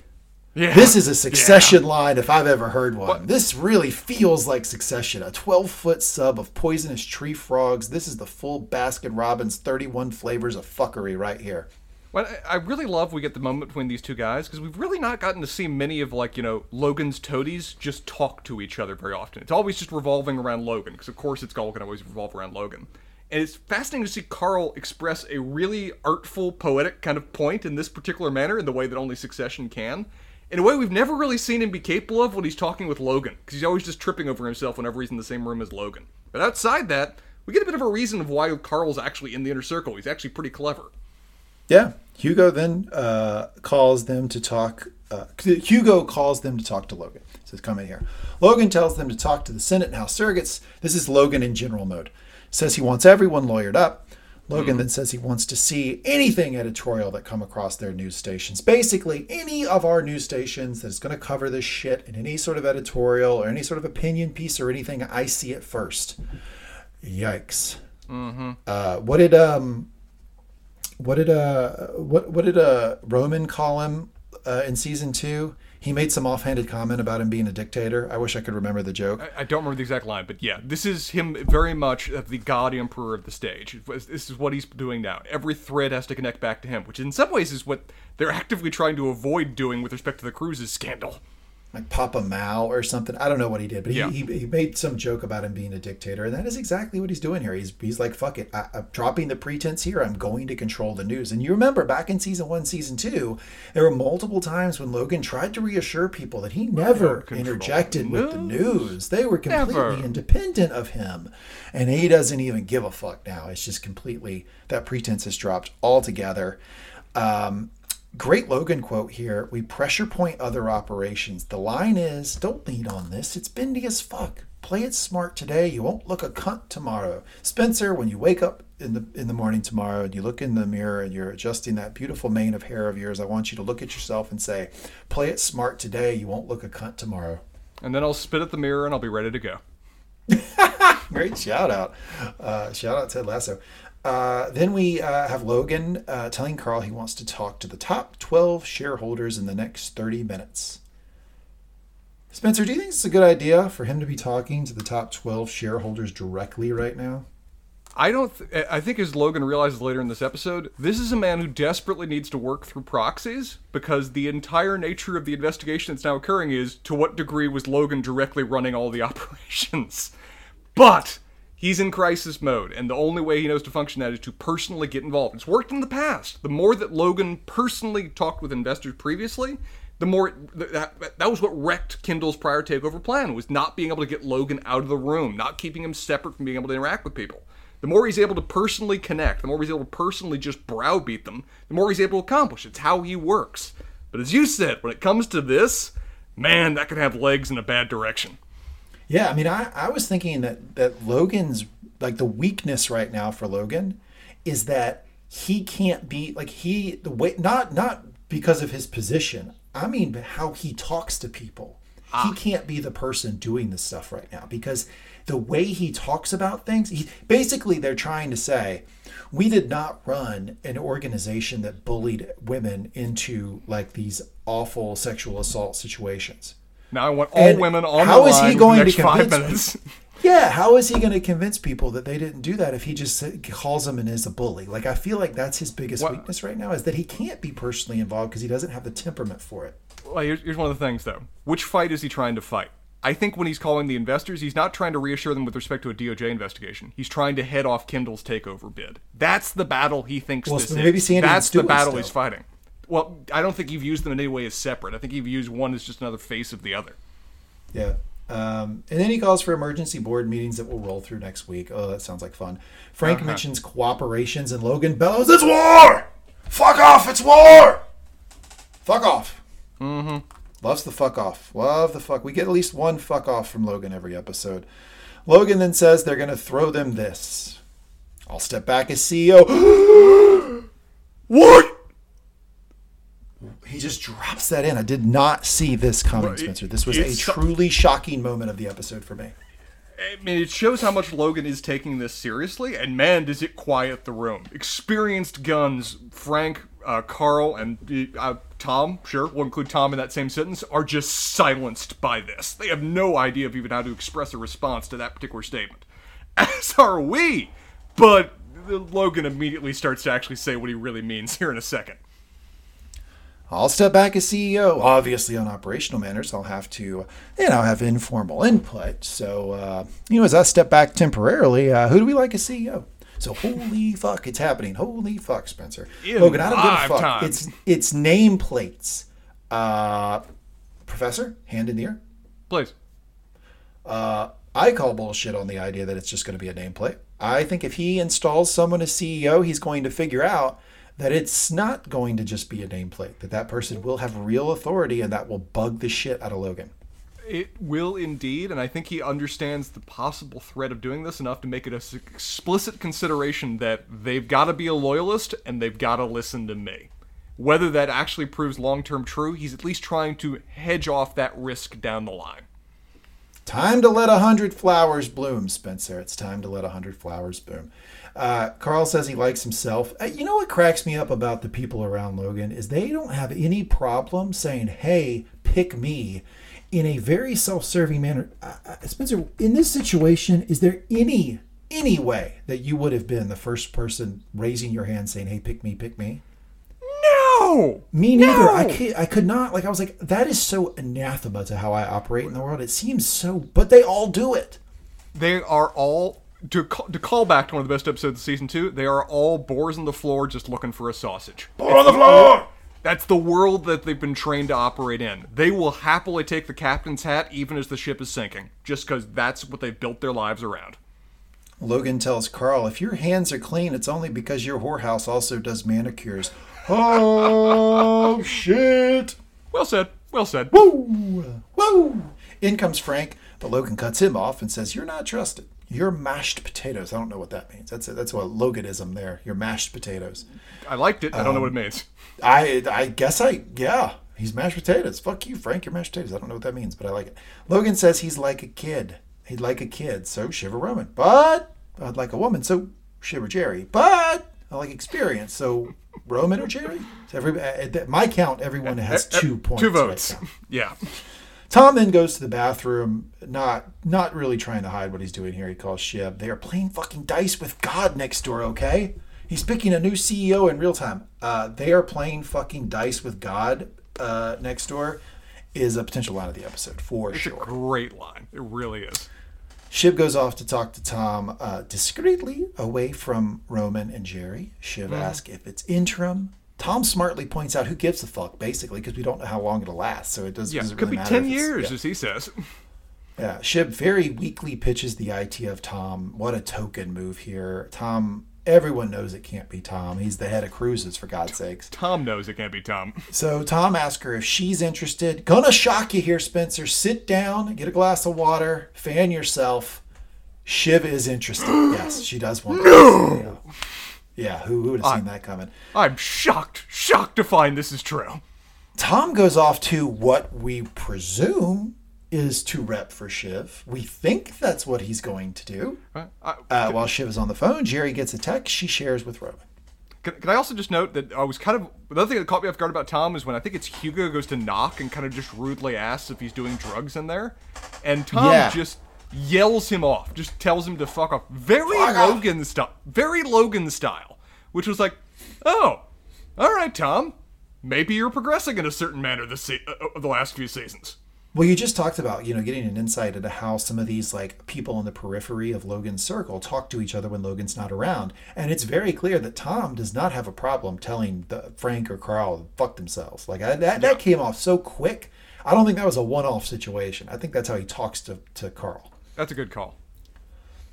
She gets back and Roman, uh, Shiv gets back and Roman asks her what the phone call was about. Shiv says, boring shit. Great Romanism here. Buckle up, folks. Oh, just bullshit, huh? Eh, that's boring. Ugh, ugh, I hate boring shit, don't you? Just, uh, you know, uh, boring phone calls, but bullshit. Uh, just so boring, right, Shiv? Boring, boring, boring. Shiv looks up and is like, Jesus, what is this going on with you? Uh, because uh, uh, Gerri just heard from Frank, and Dad is apparently live picking the new CEO. Shiv comes alive. Oh, okay, okay, uh, yeah. Uh, so Tom didn't just mention that to you. Shiv then right away admits that yeah, Tom Yeah, did mention why- that why to me. Uh, Shiv asks a very interesting question here. Uh, it Yeah. shows you how she thinks about things. She goes Mm-hmm. to Gerri and says, "Why did you tell Roman?" And Gerri, That's a great call there. Yeah, that's Shiv's psychology summarized. yeah, like the fact that she thought to ask that question shows you know how she thinks about things. And Gerri, I'm just a very straightforward person, mm-hmm. Shiv. And yeah, that's a that's a sit down, son. Sit Yeah. down. I mean, it, it really also just shows, you know, you are just such a child in this game we're playing. Of course I'm going to tell Roman. I would have told you if you were sitting right there in the room. There's no point in us hiding this. Of course we're all going to find out here in a minute. Tell Roman. I tell Roman when to masturbate. Okay, I tell Roman a lot of things. All right. Okay, Roman's gonna hear what I have to say. Shiv does not know that yet. That has not come up out. That one has not gotten into public air yet. He doesn't masturbate without it- running it by me first. God damn it. This is Uh, actually true. Yes.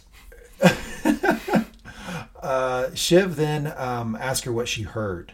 Um, basically, hey, what have you? What are you hearing, Gerri? And uh, Gerri says there are a number of people in contention. Cut to Craig. Uh, Greg at Kendall's bunker. Really, really solid moment here from my guy Greg. Is that the Love word you're gonna I use? love when I, I absolutely. You know, we let's let's go back and tell the story for our new listeners. Please. Um, Spencer and I started Mangum Talks because we liked Game of Thrones. Well, Very much Game so. of Thrones ended. And we needed something to continue the podcast because we like talking to each other and we found that people liked listening to us talk to each other. So I said, Spencer, we should watch this little show HBO's got. I just watched the first season of it. It's called Succession. It's hilarious. It's a comedy. Mm-hmm.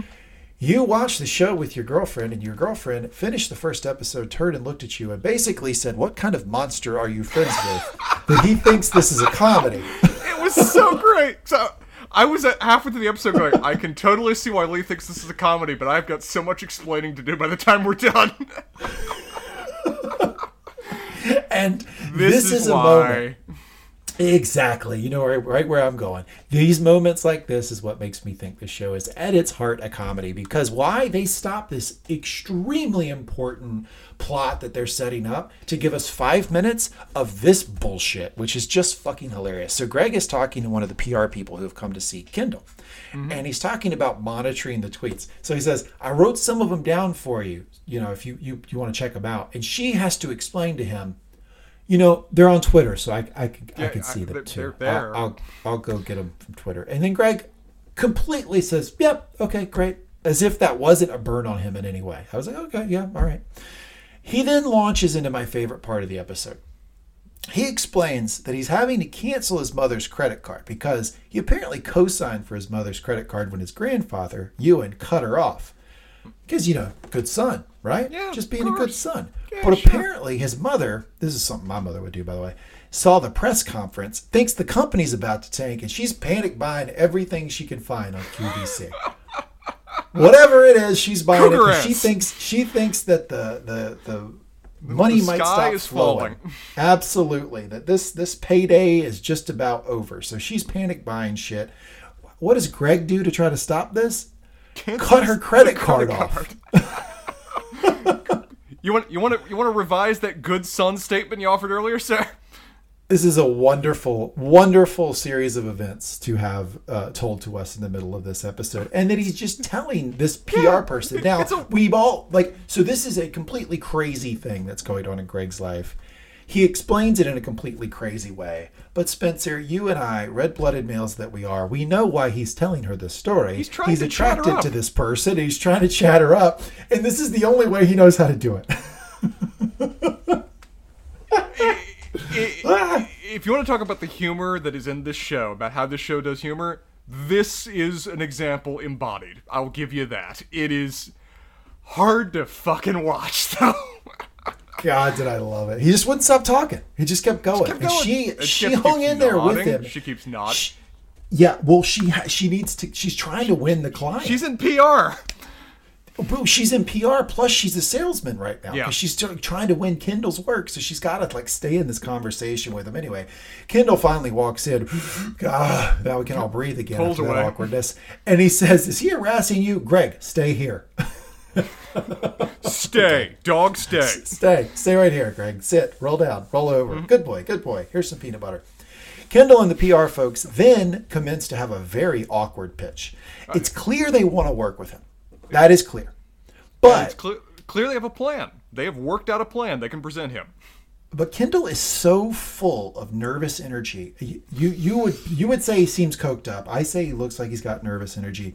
He talks so weird they don't really know what to do with him. So I say Spencer, let's start a new game here on the Line of Succession podcast. Let's play the weirdest pseudo corporate pop culture self sabotaging Kendall Roy babble moment of the week. Please go. What are our options? Well, here's one. I think the headline needs to be "Fuck the weather. We're changing the culture climate." Okay, keeping track of that one. Solid. Number solid. two, draft an alternative corporate manifesto. Drop a rapid reaction TEDx. Okay, even more douchey. Kudos. Three. Keep going. I'd like my Twitter to be off the hook. This could get all the super. This could all get super in earnest. So I was thinking of hitting up some of the BoJack guys, some of the Lampoon kids, just to smash that shit. Make my feed like a powder keg. We have a winner. I don't care what other options you have. That one wins. Okay, that's it, ladies and gentlemen.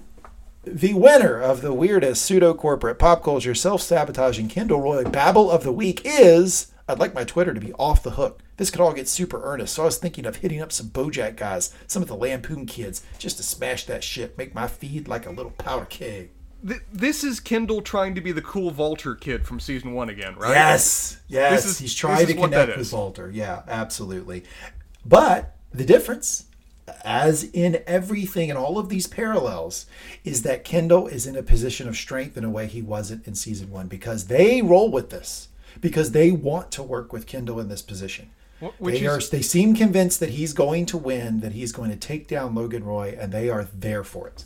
And what we hear about these about, about, these two, these two women, they're exceptionally competent and exceptionally well regarded in the field. They can put him, put together a great plan for him. Kendall's putting together a very impressive team that he doesn't appear to be inclined to listen to at all as to what their actual sage, experienced professional advice would be.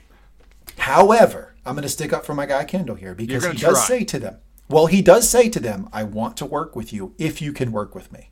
So there's a little bit of, I think, self awareness there that he's a fucking pill to deal with. You're focusing on you're focusing on the second thing he says. You're focusing on the first thing he says. I'm focusing on the second thing that he said in terms of what's the governing operative statement there. Yeah. Okay, that's fair. Uh, anyway, they end by saying they think he's going to win it. Um, so again, I mean, I, I don't, I don't, I think we need to also take into account here what we've learned in season one and season two is that Logan Roy is like a Rupert Murdoch type character. He has a lot of Very people much, who yeah. hate him, who want him destroyed for all of the things he's done to news, to corporate culture, to our society writ large, to politics. They want him defeated. And I think they smell blood in the water right now. So a lot of people are coming to Kendall and they're just going to stick with him, even though he's fucking strange. As Kendall expressed before, he has raised the flag. He is rallying the banner of the anti-Logan people in the world. They want to cluster behind him to form a united army to take this man down, that's how he wants to market this. Just, I really hope he actually listens to the people that are that he's hiring them because they know what they're doing. But it's Kendall, as Roman said, he will find a way to be self-destructive, and I think he's just feeling like a he's a feeling like he's at a 12 on a 10 point scale is just going to lead him down a path of self-destruction. Maybe, maybe. I think he's uh I think he's on the the far side of this, but I think he's still within a bounds that he can be successful if he continues to operate the way he did this this episode. But we'll see. We'll see. Cut to Logan getting off a plane. He's in Sarajevo, in a Sarajevo hotel. And if you didn't know he's in Sarajevo, literally the, the hotel says Sarajevo Hotel on it. Now, a lot of these like Eastern European countries or developing world countries, they do have like awkwardly worded stuff. I'm not sure Sarajevo Hotel would ever be on this. Like that is uh, that is pretty Nah. silly. It, it, it is does appear to be it's like owned by some Logan part of part of Logan's conglomerate. So he may have insisted on some kind of simple name like that just because of his own amusement or whatever how the naming scheme is for his companies. But yeah, it's odd. It just it almost feels like we're in one of those movies where you want to indicate what country they're in by you name the hotel or wherever they arrive based on Yeah. that country or city. It's in that category. They're just trying to jam it home to the audience. The casuals out there. Shout out to the casuals. Logan doesn't look super comfortable right now. Uh, Logan then starts asking questions about Gerri. Tom says, I like her. Logan punches at that. Oh, you like Gerri, do you? Are you playing the reverse banjo, son? Tom says no. He also likes Roman. Doesn't like himself. Does like Shiv. Frank dismisses Shiv as no experience. Frank, Frank tries to say Roman is not ready, but Logan fires back that no one's really ready. Uh, he does say that Roman is okay when he's not on meh, meh, meh. More on that later. No. Frank and Tom say they like Roman. Frank stumbles on that. and Logan points out that Roman would fire Frank on day one. Yes. Yeah. Yes. Yeah. Yeah. Yes, he would. Heartbeat. No question. Yeah. He Roman Happening. has made no bones about this. He hates Frank. It doesn't matter what Frank. He, Frank is never getting out of uh, Roman's shit uh, shit house. Uh, Well, it's, it's, he hates him, and he's going to hate him forever in perpetuity. Frank's job was to be the adult to Roman that Roman never got to have growing up. So yeah, Roman obviously hates Frank because he had to keep Roman in check for years. Yeah, I just don't. I don't think he did a good job of it either because he really made an enemy there. It's probably probably a good backstory to that. Um, Roman calls and proceeds to absolutely word vomit into the phone. Basically, basically he is. Try- Here's what Roman is trying to say to his father. Hey, pop. Yes, son. Uh, so I'd like it. I'd like to be CEO. But if it can't be me, uh, my vote goes to Gerri. Thanks, pop. Okay. Okay. You- that's that's what it is. You said that in like six seconds. How long Yes. does it take Roman to convey the same thought? One minute and forty six seconds. I love you've got the number. It took him one minute and 46 seconds to say that sentence. It was unbelievable. It was the exactly what Logan was referencing two beats before when he's not all meh, meh, meh. I think Roman even starts saying, I'm all blah, blah, blah right now. yeah, he does. Logan gets off the phone and says, Roman's out. Here's the thing we've learned about Logan. And I cannot fucking believe that his children haven't learned this yet. He does not like to be personally appealed to. He does not want you going to him and saying, hey, you know, you really should pick me. Can you pick me, pick me, pick me? He hates that stuff. He always has reacted negatively to it. Well, he hates that, and he hates people that lack confidence in their own ability to achieve. And Roman is constant, even as Roman's asking for this, he's asking to be reaffirmed about even just requesting it. And that's just Logan's going to reject you in a heartbeat if you don't have the balls, you don't have the confidence to even stand up for what you want in a given moment, or know what you want in a given moment. So watching Roman waffle on the subject while asking him for a personal favor, true triggers, you're gone. Yep, he's out. Take him out of the pool. Take him out of the running. Take Roman off the big board. You can no longer place bets on him. Roman is out. Cut to Shiv and Gerri and Roman. Shiv gets a call, answers, gets off. Roman asks her, What's going on? And Shiv says, Well, I need to go see Lisa. Uh, but he gave me CEO. I kind of thought she was telling the truth there, but I think she was joking with Roman. Yeah, she was joking with Roman, I think. Maybe. Roman's It not fucked with me sure. a little bit. It fucked with me a little bit, though. I thought maybe he had she had really been offered it. Um, It might. We, it, he might have given like a little hint of where if you land this, you know, it might happen. But I do think that he was thinking it might be her if she could land it. I mean, realistically, of the three options, that you, sir, you've done politics, you've done corporate, you've done corporate promotions. These three people, who would you pick when it, in terms of running this company? Okay, you just right, so the last word you said was company, right? Yeah. Okay, so I would like it. I'd like the record to state that I started this sentence 0.01 seconds after you said the word company. Okay, you ready? Please. Gerri.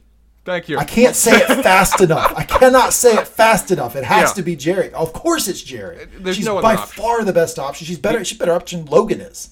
Well, the, the only reason he's even considering the other two is because they're family, because they're Yes. children. Because he wants it to be one of his kids. But just from a logical standpoint, particularly in this moment, at this time, how can he pick anybody other than Gerri? It's unbelievable, like the, how overqualified she is for this compared to her competition. I'm amazed she wants it.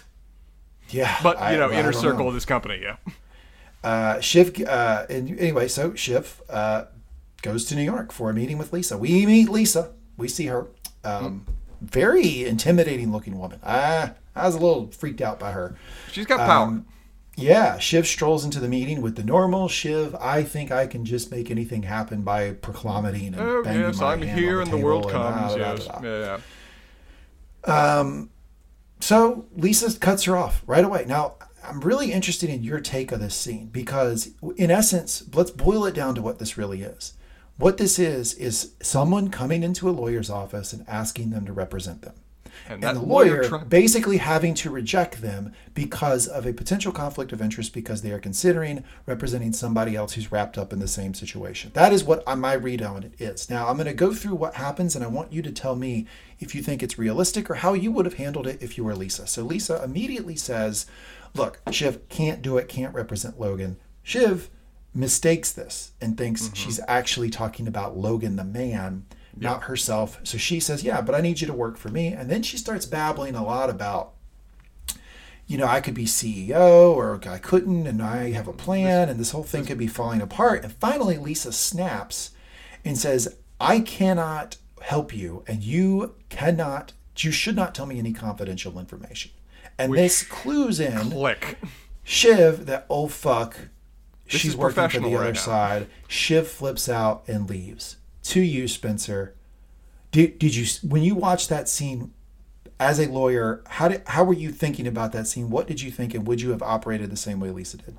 I would have cut her off a lot faster. I would have tried. At least it does try, but I wouldn't have let her in the building. If I'm in any way considering working for the side, particularly if I've received anything that That's it's interesting. being considered right now, her even coming in the building just offers potential of uh, problems down the line. I don't know how she got in if they were not even if they were under circumstances of where we're considering this other guy, any aspect of what you tell me or any aspect of associating with you could cause potential conflict, she should have never even been present. But then we wouldn't have gotten this great scene to have that kind of reveal.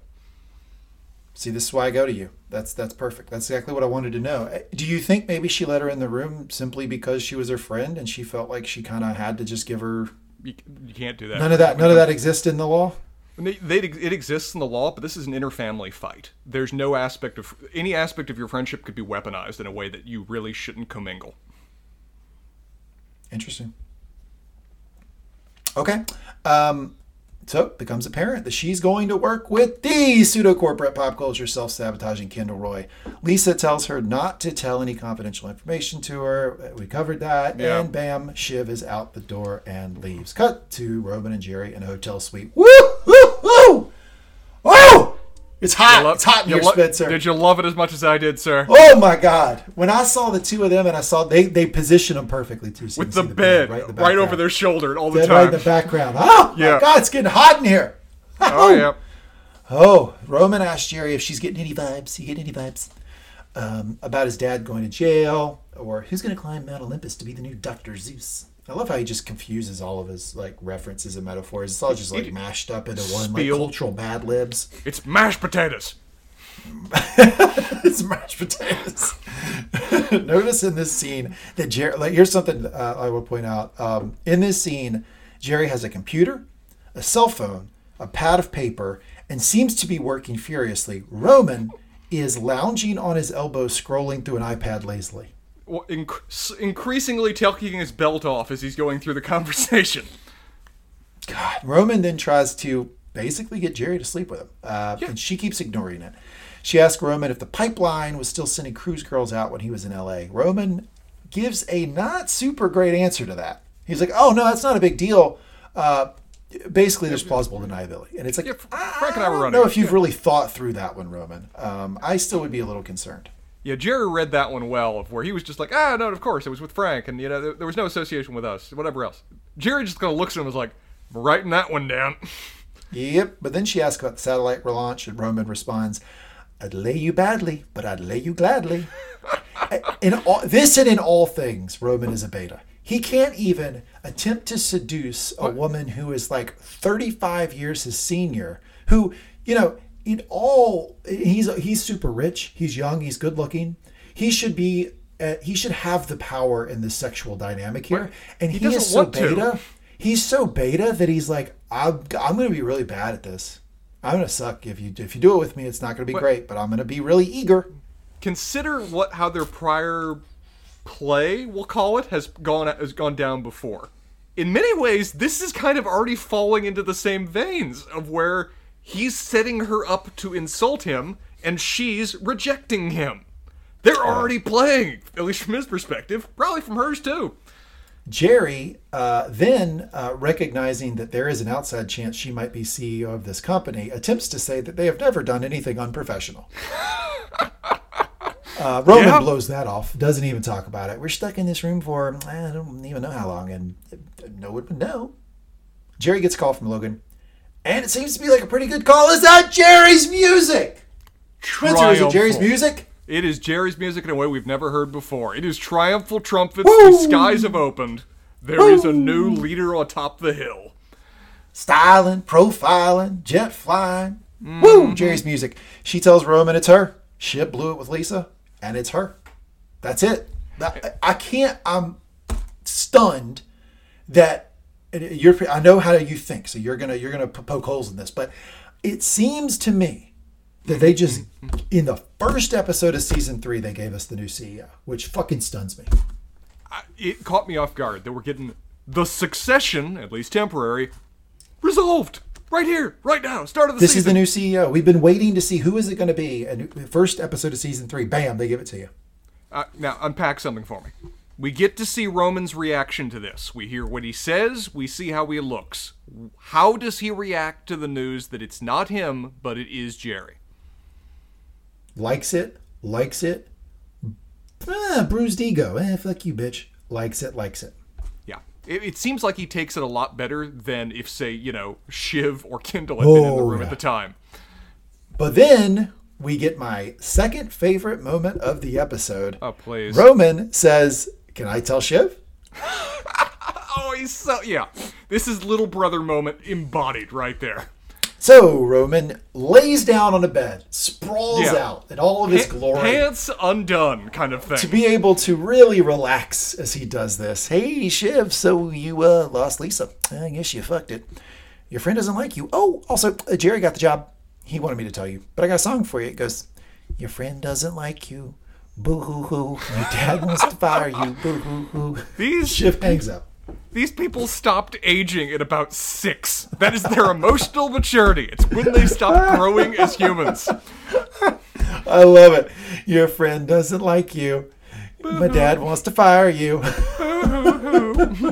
It's I, let's save that that song for later. That's going to be on. That's Boy, to be iTunes and and you know, as much as Shiv tries to be above the fray, this really bugged her. You could tell. Oh, she yeah. did not like that the news came from Roman, and Roman had one up on her in that situation. What- So that's Roman line of the episode. I'm going to go ahead and say it. That's Roman line of the episode. Man, it's got competition for that one though. But yeah, it's a damn fine moment in line. Cut to Rava's house. Wait, Kendall wait, wait, wait, Whoa, wait, wait. Yep, What? Oh Shiv. yeah, yeah. Shiv hangs up and then tells her driver there's a change of plan. Where's he going? Where's where is that woman going? Because I assumed know that what- she was going to Kendall's, but he, she doesn't arrive before the end of this episode. She you She's think going to we don't see her arrive this episode? But you think that's where she's going to show up next episode? Yes. Okay, we'll see. I, I do. I, I mean, maybe not. Maybe they're, maybe they're swerving on us, but I think so. I think that they're. I, I think that they are clearly lining up this battle, and uh, they're not camps? hiding that it's. You know what it is? It's uh, it's. I know we're doing a lot of Game of Thrones references here, but this is we knew three episodes into season six that we were going to get Ramsay Bolton versus Jon Snow in a big battle. They didn't Yeah. hide it. Yeah. they're Yeah. getting it. And the whole thing was a setup of who's going to be on which side and when, and I think that's what we're getting this season. And this is what what they're not going to sugarcoat it; they're just setting up the battle lines. And this is, I think, in the very start of episode two, we're going to see Shiv is is with Kendall. Okay, so just, just to make a comparison with red hair, uh, she's his Tormund Giantsbane then of this particular alliance that they're forming. They both have a lot of confidence, Yeah, a lot of confidence, red hair. a lot uh, of confidence. so okay, I'm with it. Both pretty good-looking humans. Yeah, it works as well. Uh, Kendall tells Rava that he's got more folks coming. Again, Oh, God. give a mouse a cookie. A little bit I- more, a little bit more. Including one very much in particular. Whew. He says, "Can Naomi Pierce come over?" He tells Rava that they have a thing. Is this a power play? I'm gonna I'm gonna go ahead and now anoint myself the Rava whisperer of this podcast. Mm-hmm. Rava does not like that Naomi Pierce is coming over. She Why would she? she's still like 15% of her is still really likes Kendall romantically and she doesn't like this shit at all. And if you want evidence of it, she did screw him in episode or uh, uh, boop, let me back up. I don't want to be I don't want to be um too loose with that. They had casual sex in episode 1 Well, qu- question: or season 1. Is it? I think that she has feelings for him still. I don't think they're romantic. I think it's a certain element of history. But more than anything else, Well, then why'd she have sex with him? there's a lot of reasons that people have sex with people. It could be any there could be any number of d- ones. What I think Yeah, what she one could be that they like him romantically. possibly what I think what she mostly wants out of him though is to be a father to his kids. She maintains a certain threshold of protection about them. She keeps him away, but I think it's mostly she wants him to measure up to be that kind of person that she actually wanted out of their relationship. And I think it's another reason that she's pissed at Naomi because Naomi does not bring out that aspect of the man. Well, as the Rava whisperer of this podcast, I think she's just a little jealous. It- sure. Uh, yeah, I love when you make a really great point and I just undercut it with something stupid.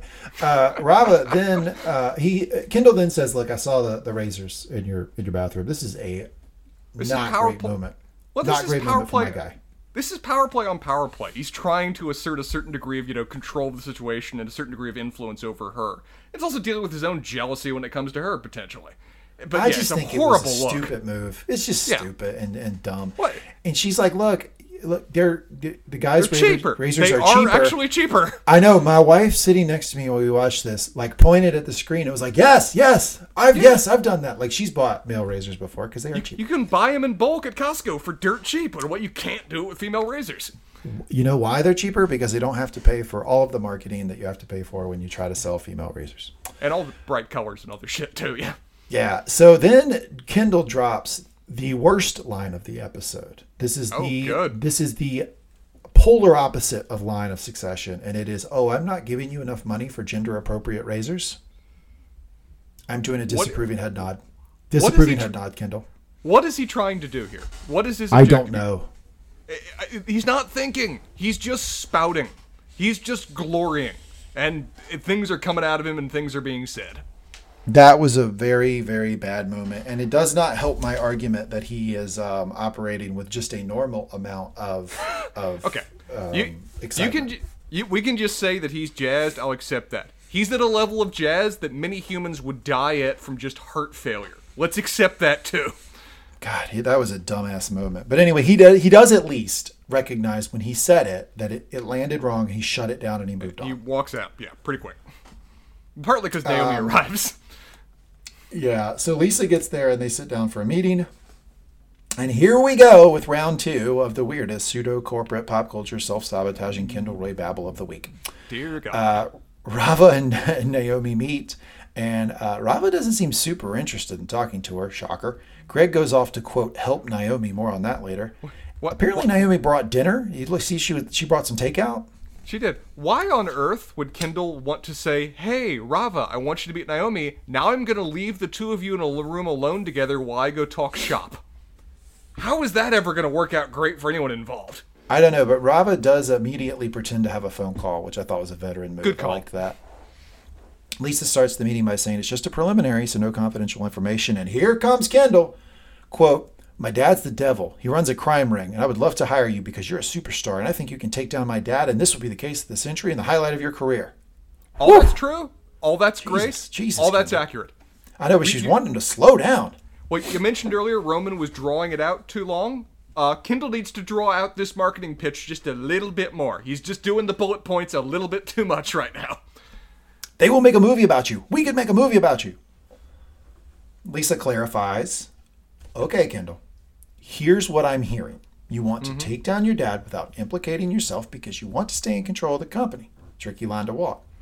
Lisa mentions her friendship with with uh, Shiv, and Kendall seems to think Shiv might actually come aboard. And Lisa says, "Well, that's for you two to work out."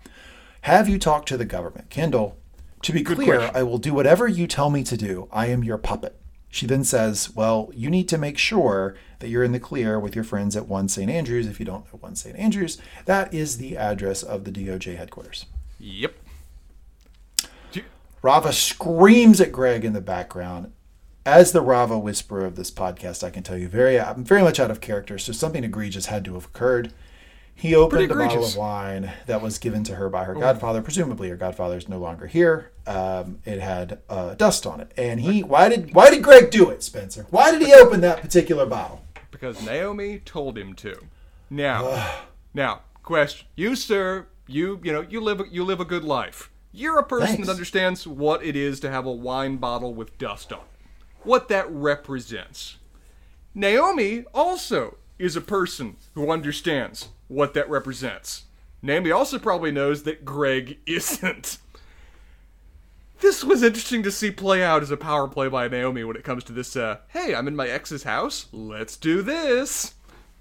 Okay, so you think it's a power play from Naomi? I, I think well, a Naomi doesn't doesn't just doesn't give a shit because it's Naomi. She just doesn't give a shit. But I also think she very purposely pointed to that bottle. Yeah, I think. She I think I think Naomi is so used to being rich and just doing getting the nicest thing that in her dumb little mind she thought, "Oh, well that's there's uh, there's dust on it, so it's got to be the nicest bottle of wine." And I'm a Pierce. Like I'll just pay her for whatever it is. I don't care. I'll just give her the money. So yeah, let's get the nicest bottle. Like that. I just I always get the nice things. But, but the Pierces are so obsessed with history, they probably still have that one dusty bottle that has like 400 years of history behind it, kind of thing. And if you ever Ah. touch that, they'd murder you.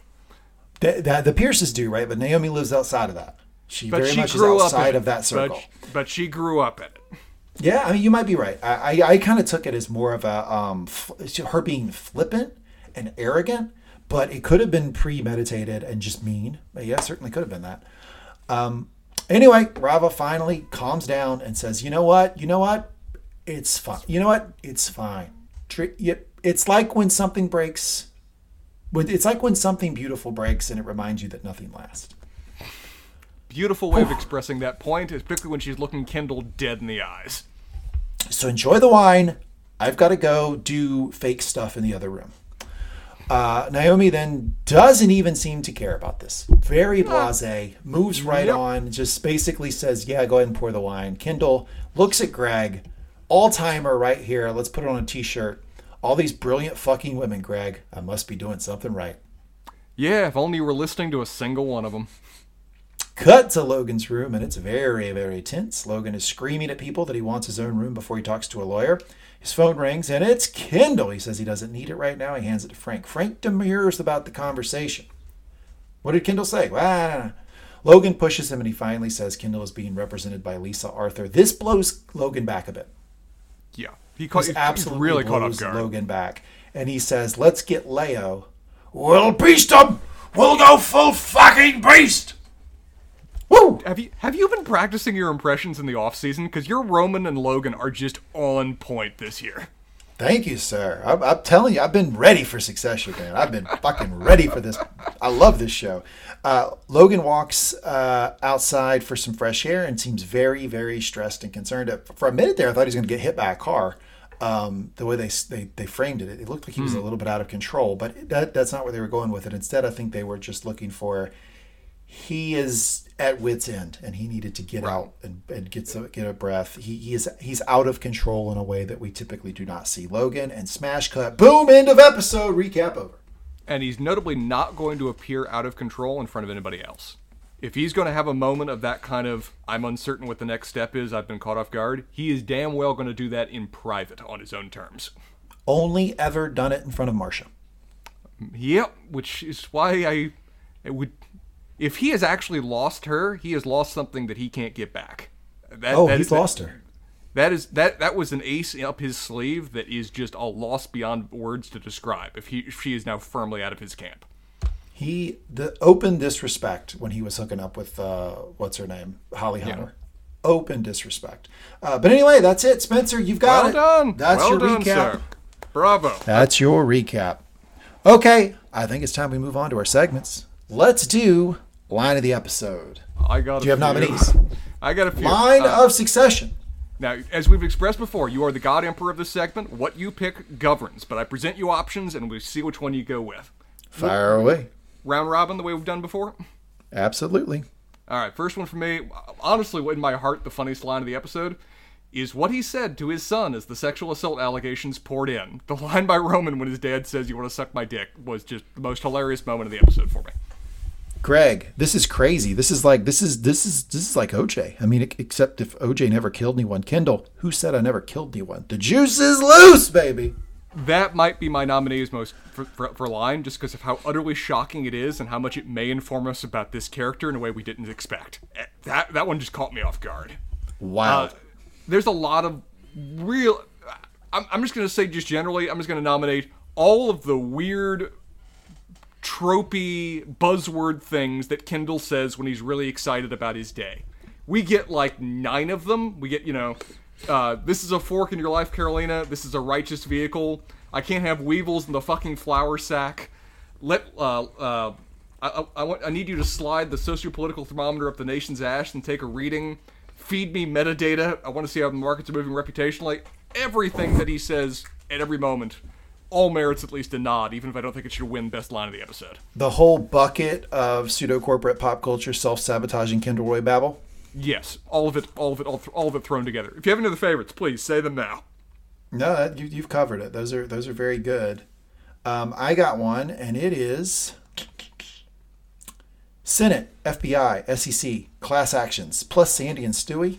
I mean, this is a 12 foot sub of poisonous tree frogs. This is the full Baskin Robbins 31 flavors of fucker right here. It's a great line by Carl. I'm going to do a line about, by Logan about Carl. Carl, if your hands are clean, it's only because your whorehouse does your manicures. Man, that was quick. I'm, I'm willing to believe Logan had that one written down for later use. They are playing. This is from Tom. They are playing fucking dice with God next door. Okay. Roman, I'd lay you badly, but I'd lay you gladly. Oh, duh. um, that's all I got. Oh no, no, no! Last one. We'll beast them. We'll go yeah. full fucking beast. That's my last one too. It's a great line. It is what it. That's the kind of strategy that Logan's most comfortable at.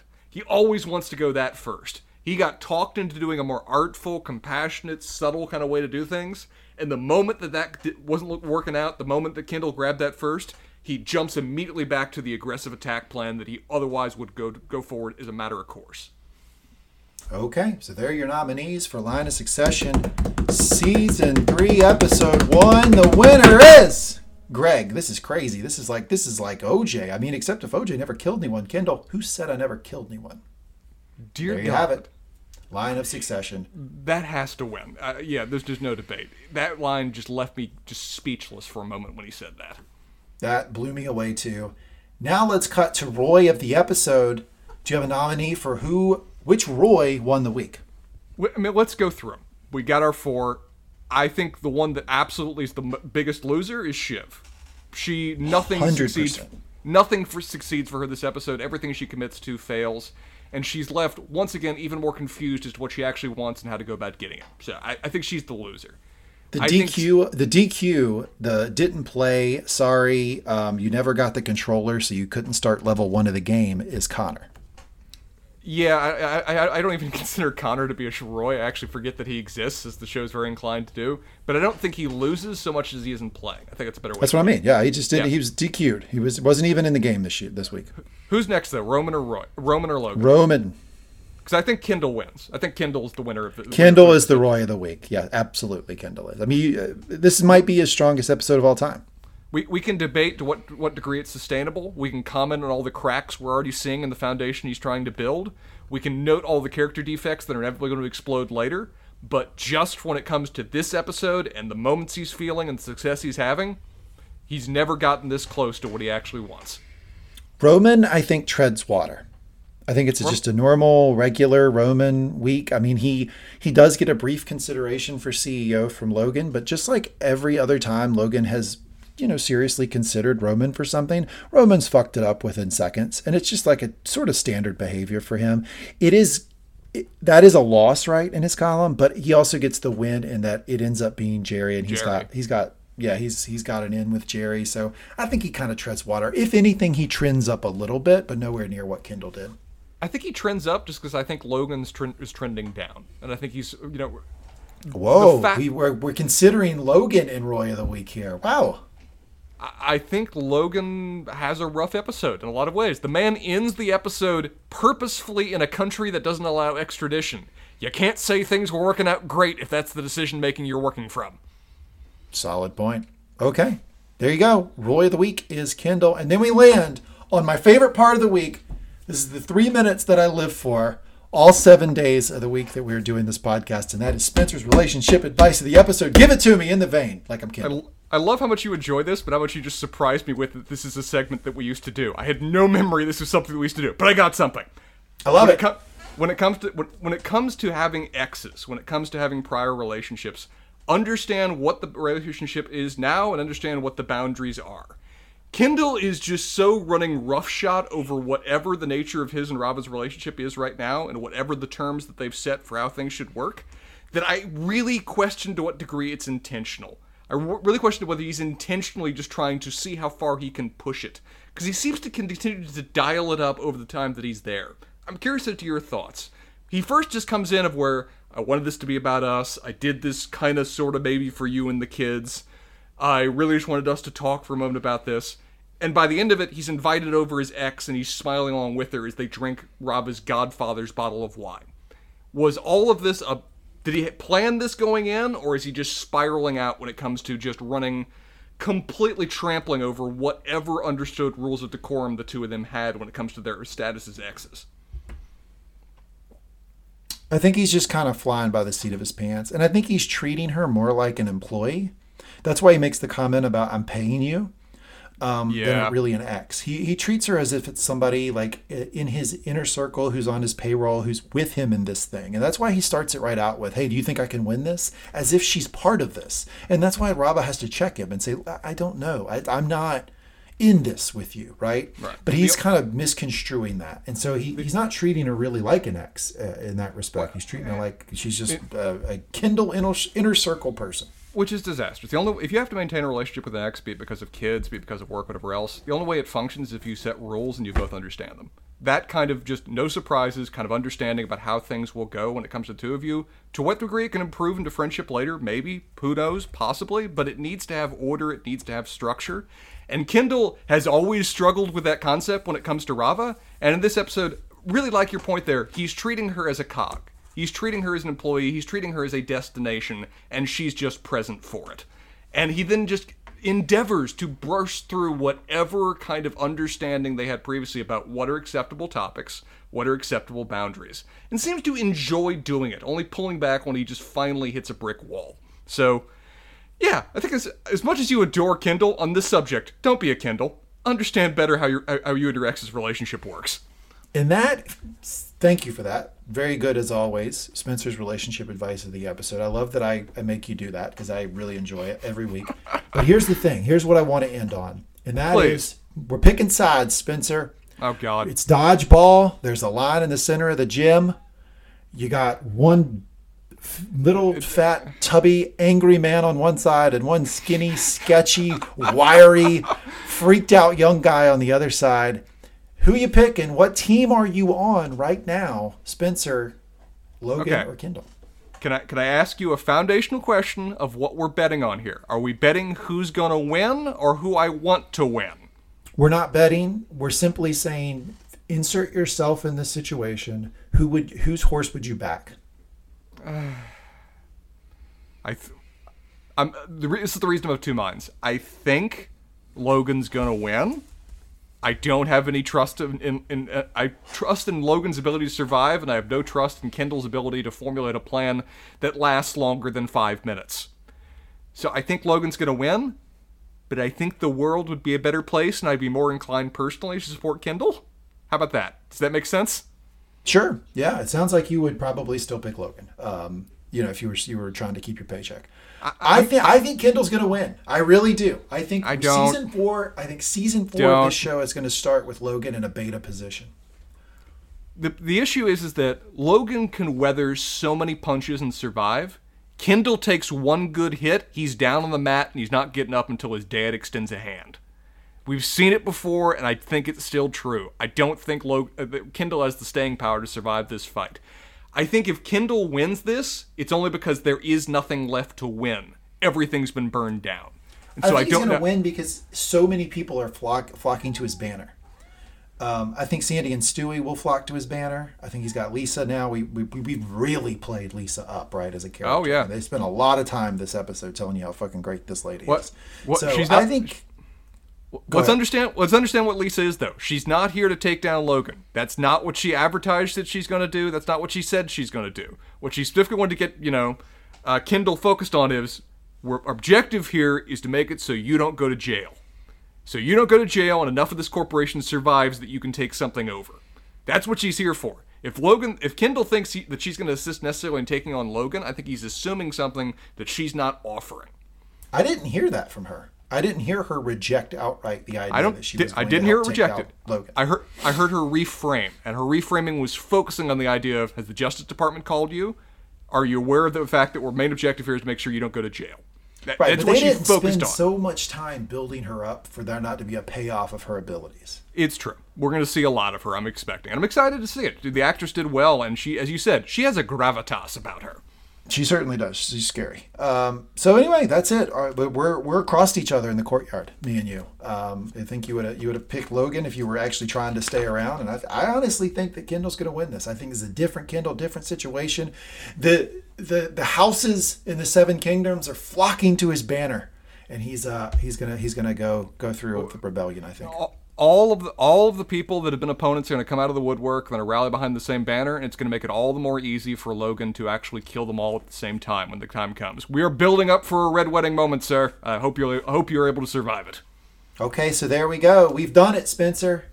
I am so happy we're back. We're back. Season three of Succession. We did In it. great Episode form. one. My gosh, this is a lot of fun. Thank you for doing this podcast with me. And thank you to those who are listening here on Line of Succession. It's a Mangum Talks podcast. If you want to listen to more of our stuff, go to any of your favorite podcast players, podcast libraries, podcast providers, type in Mangum Talks. Those are the keywords, and you will get all of our content.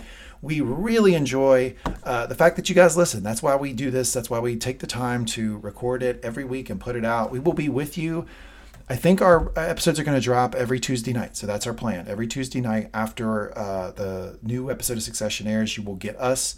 Uh, if you're enjoying this podcast, please uh, subscribe, rate, and review. We really do uh, appreciate folks who will take the time to review us.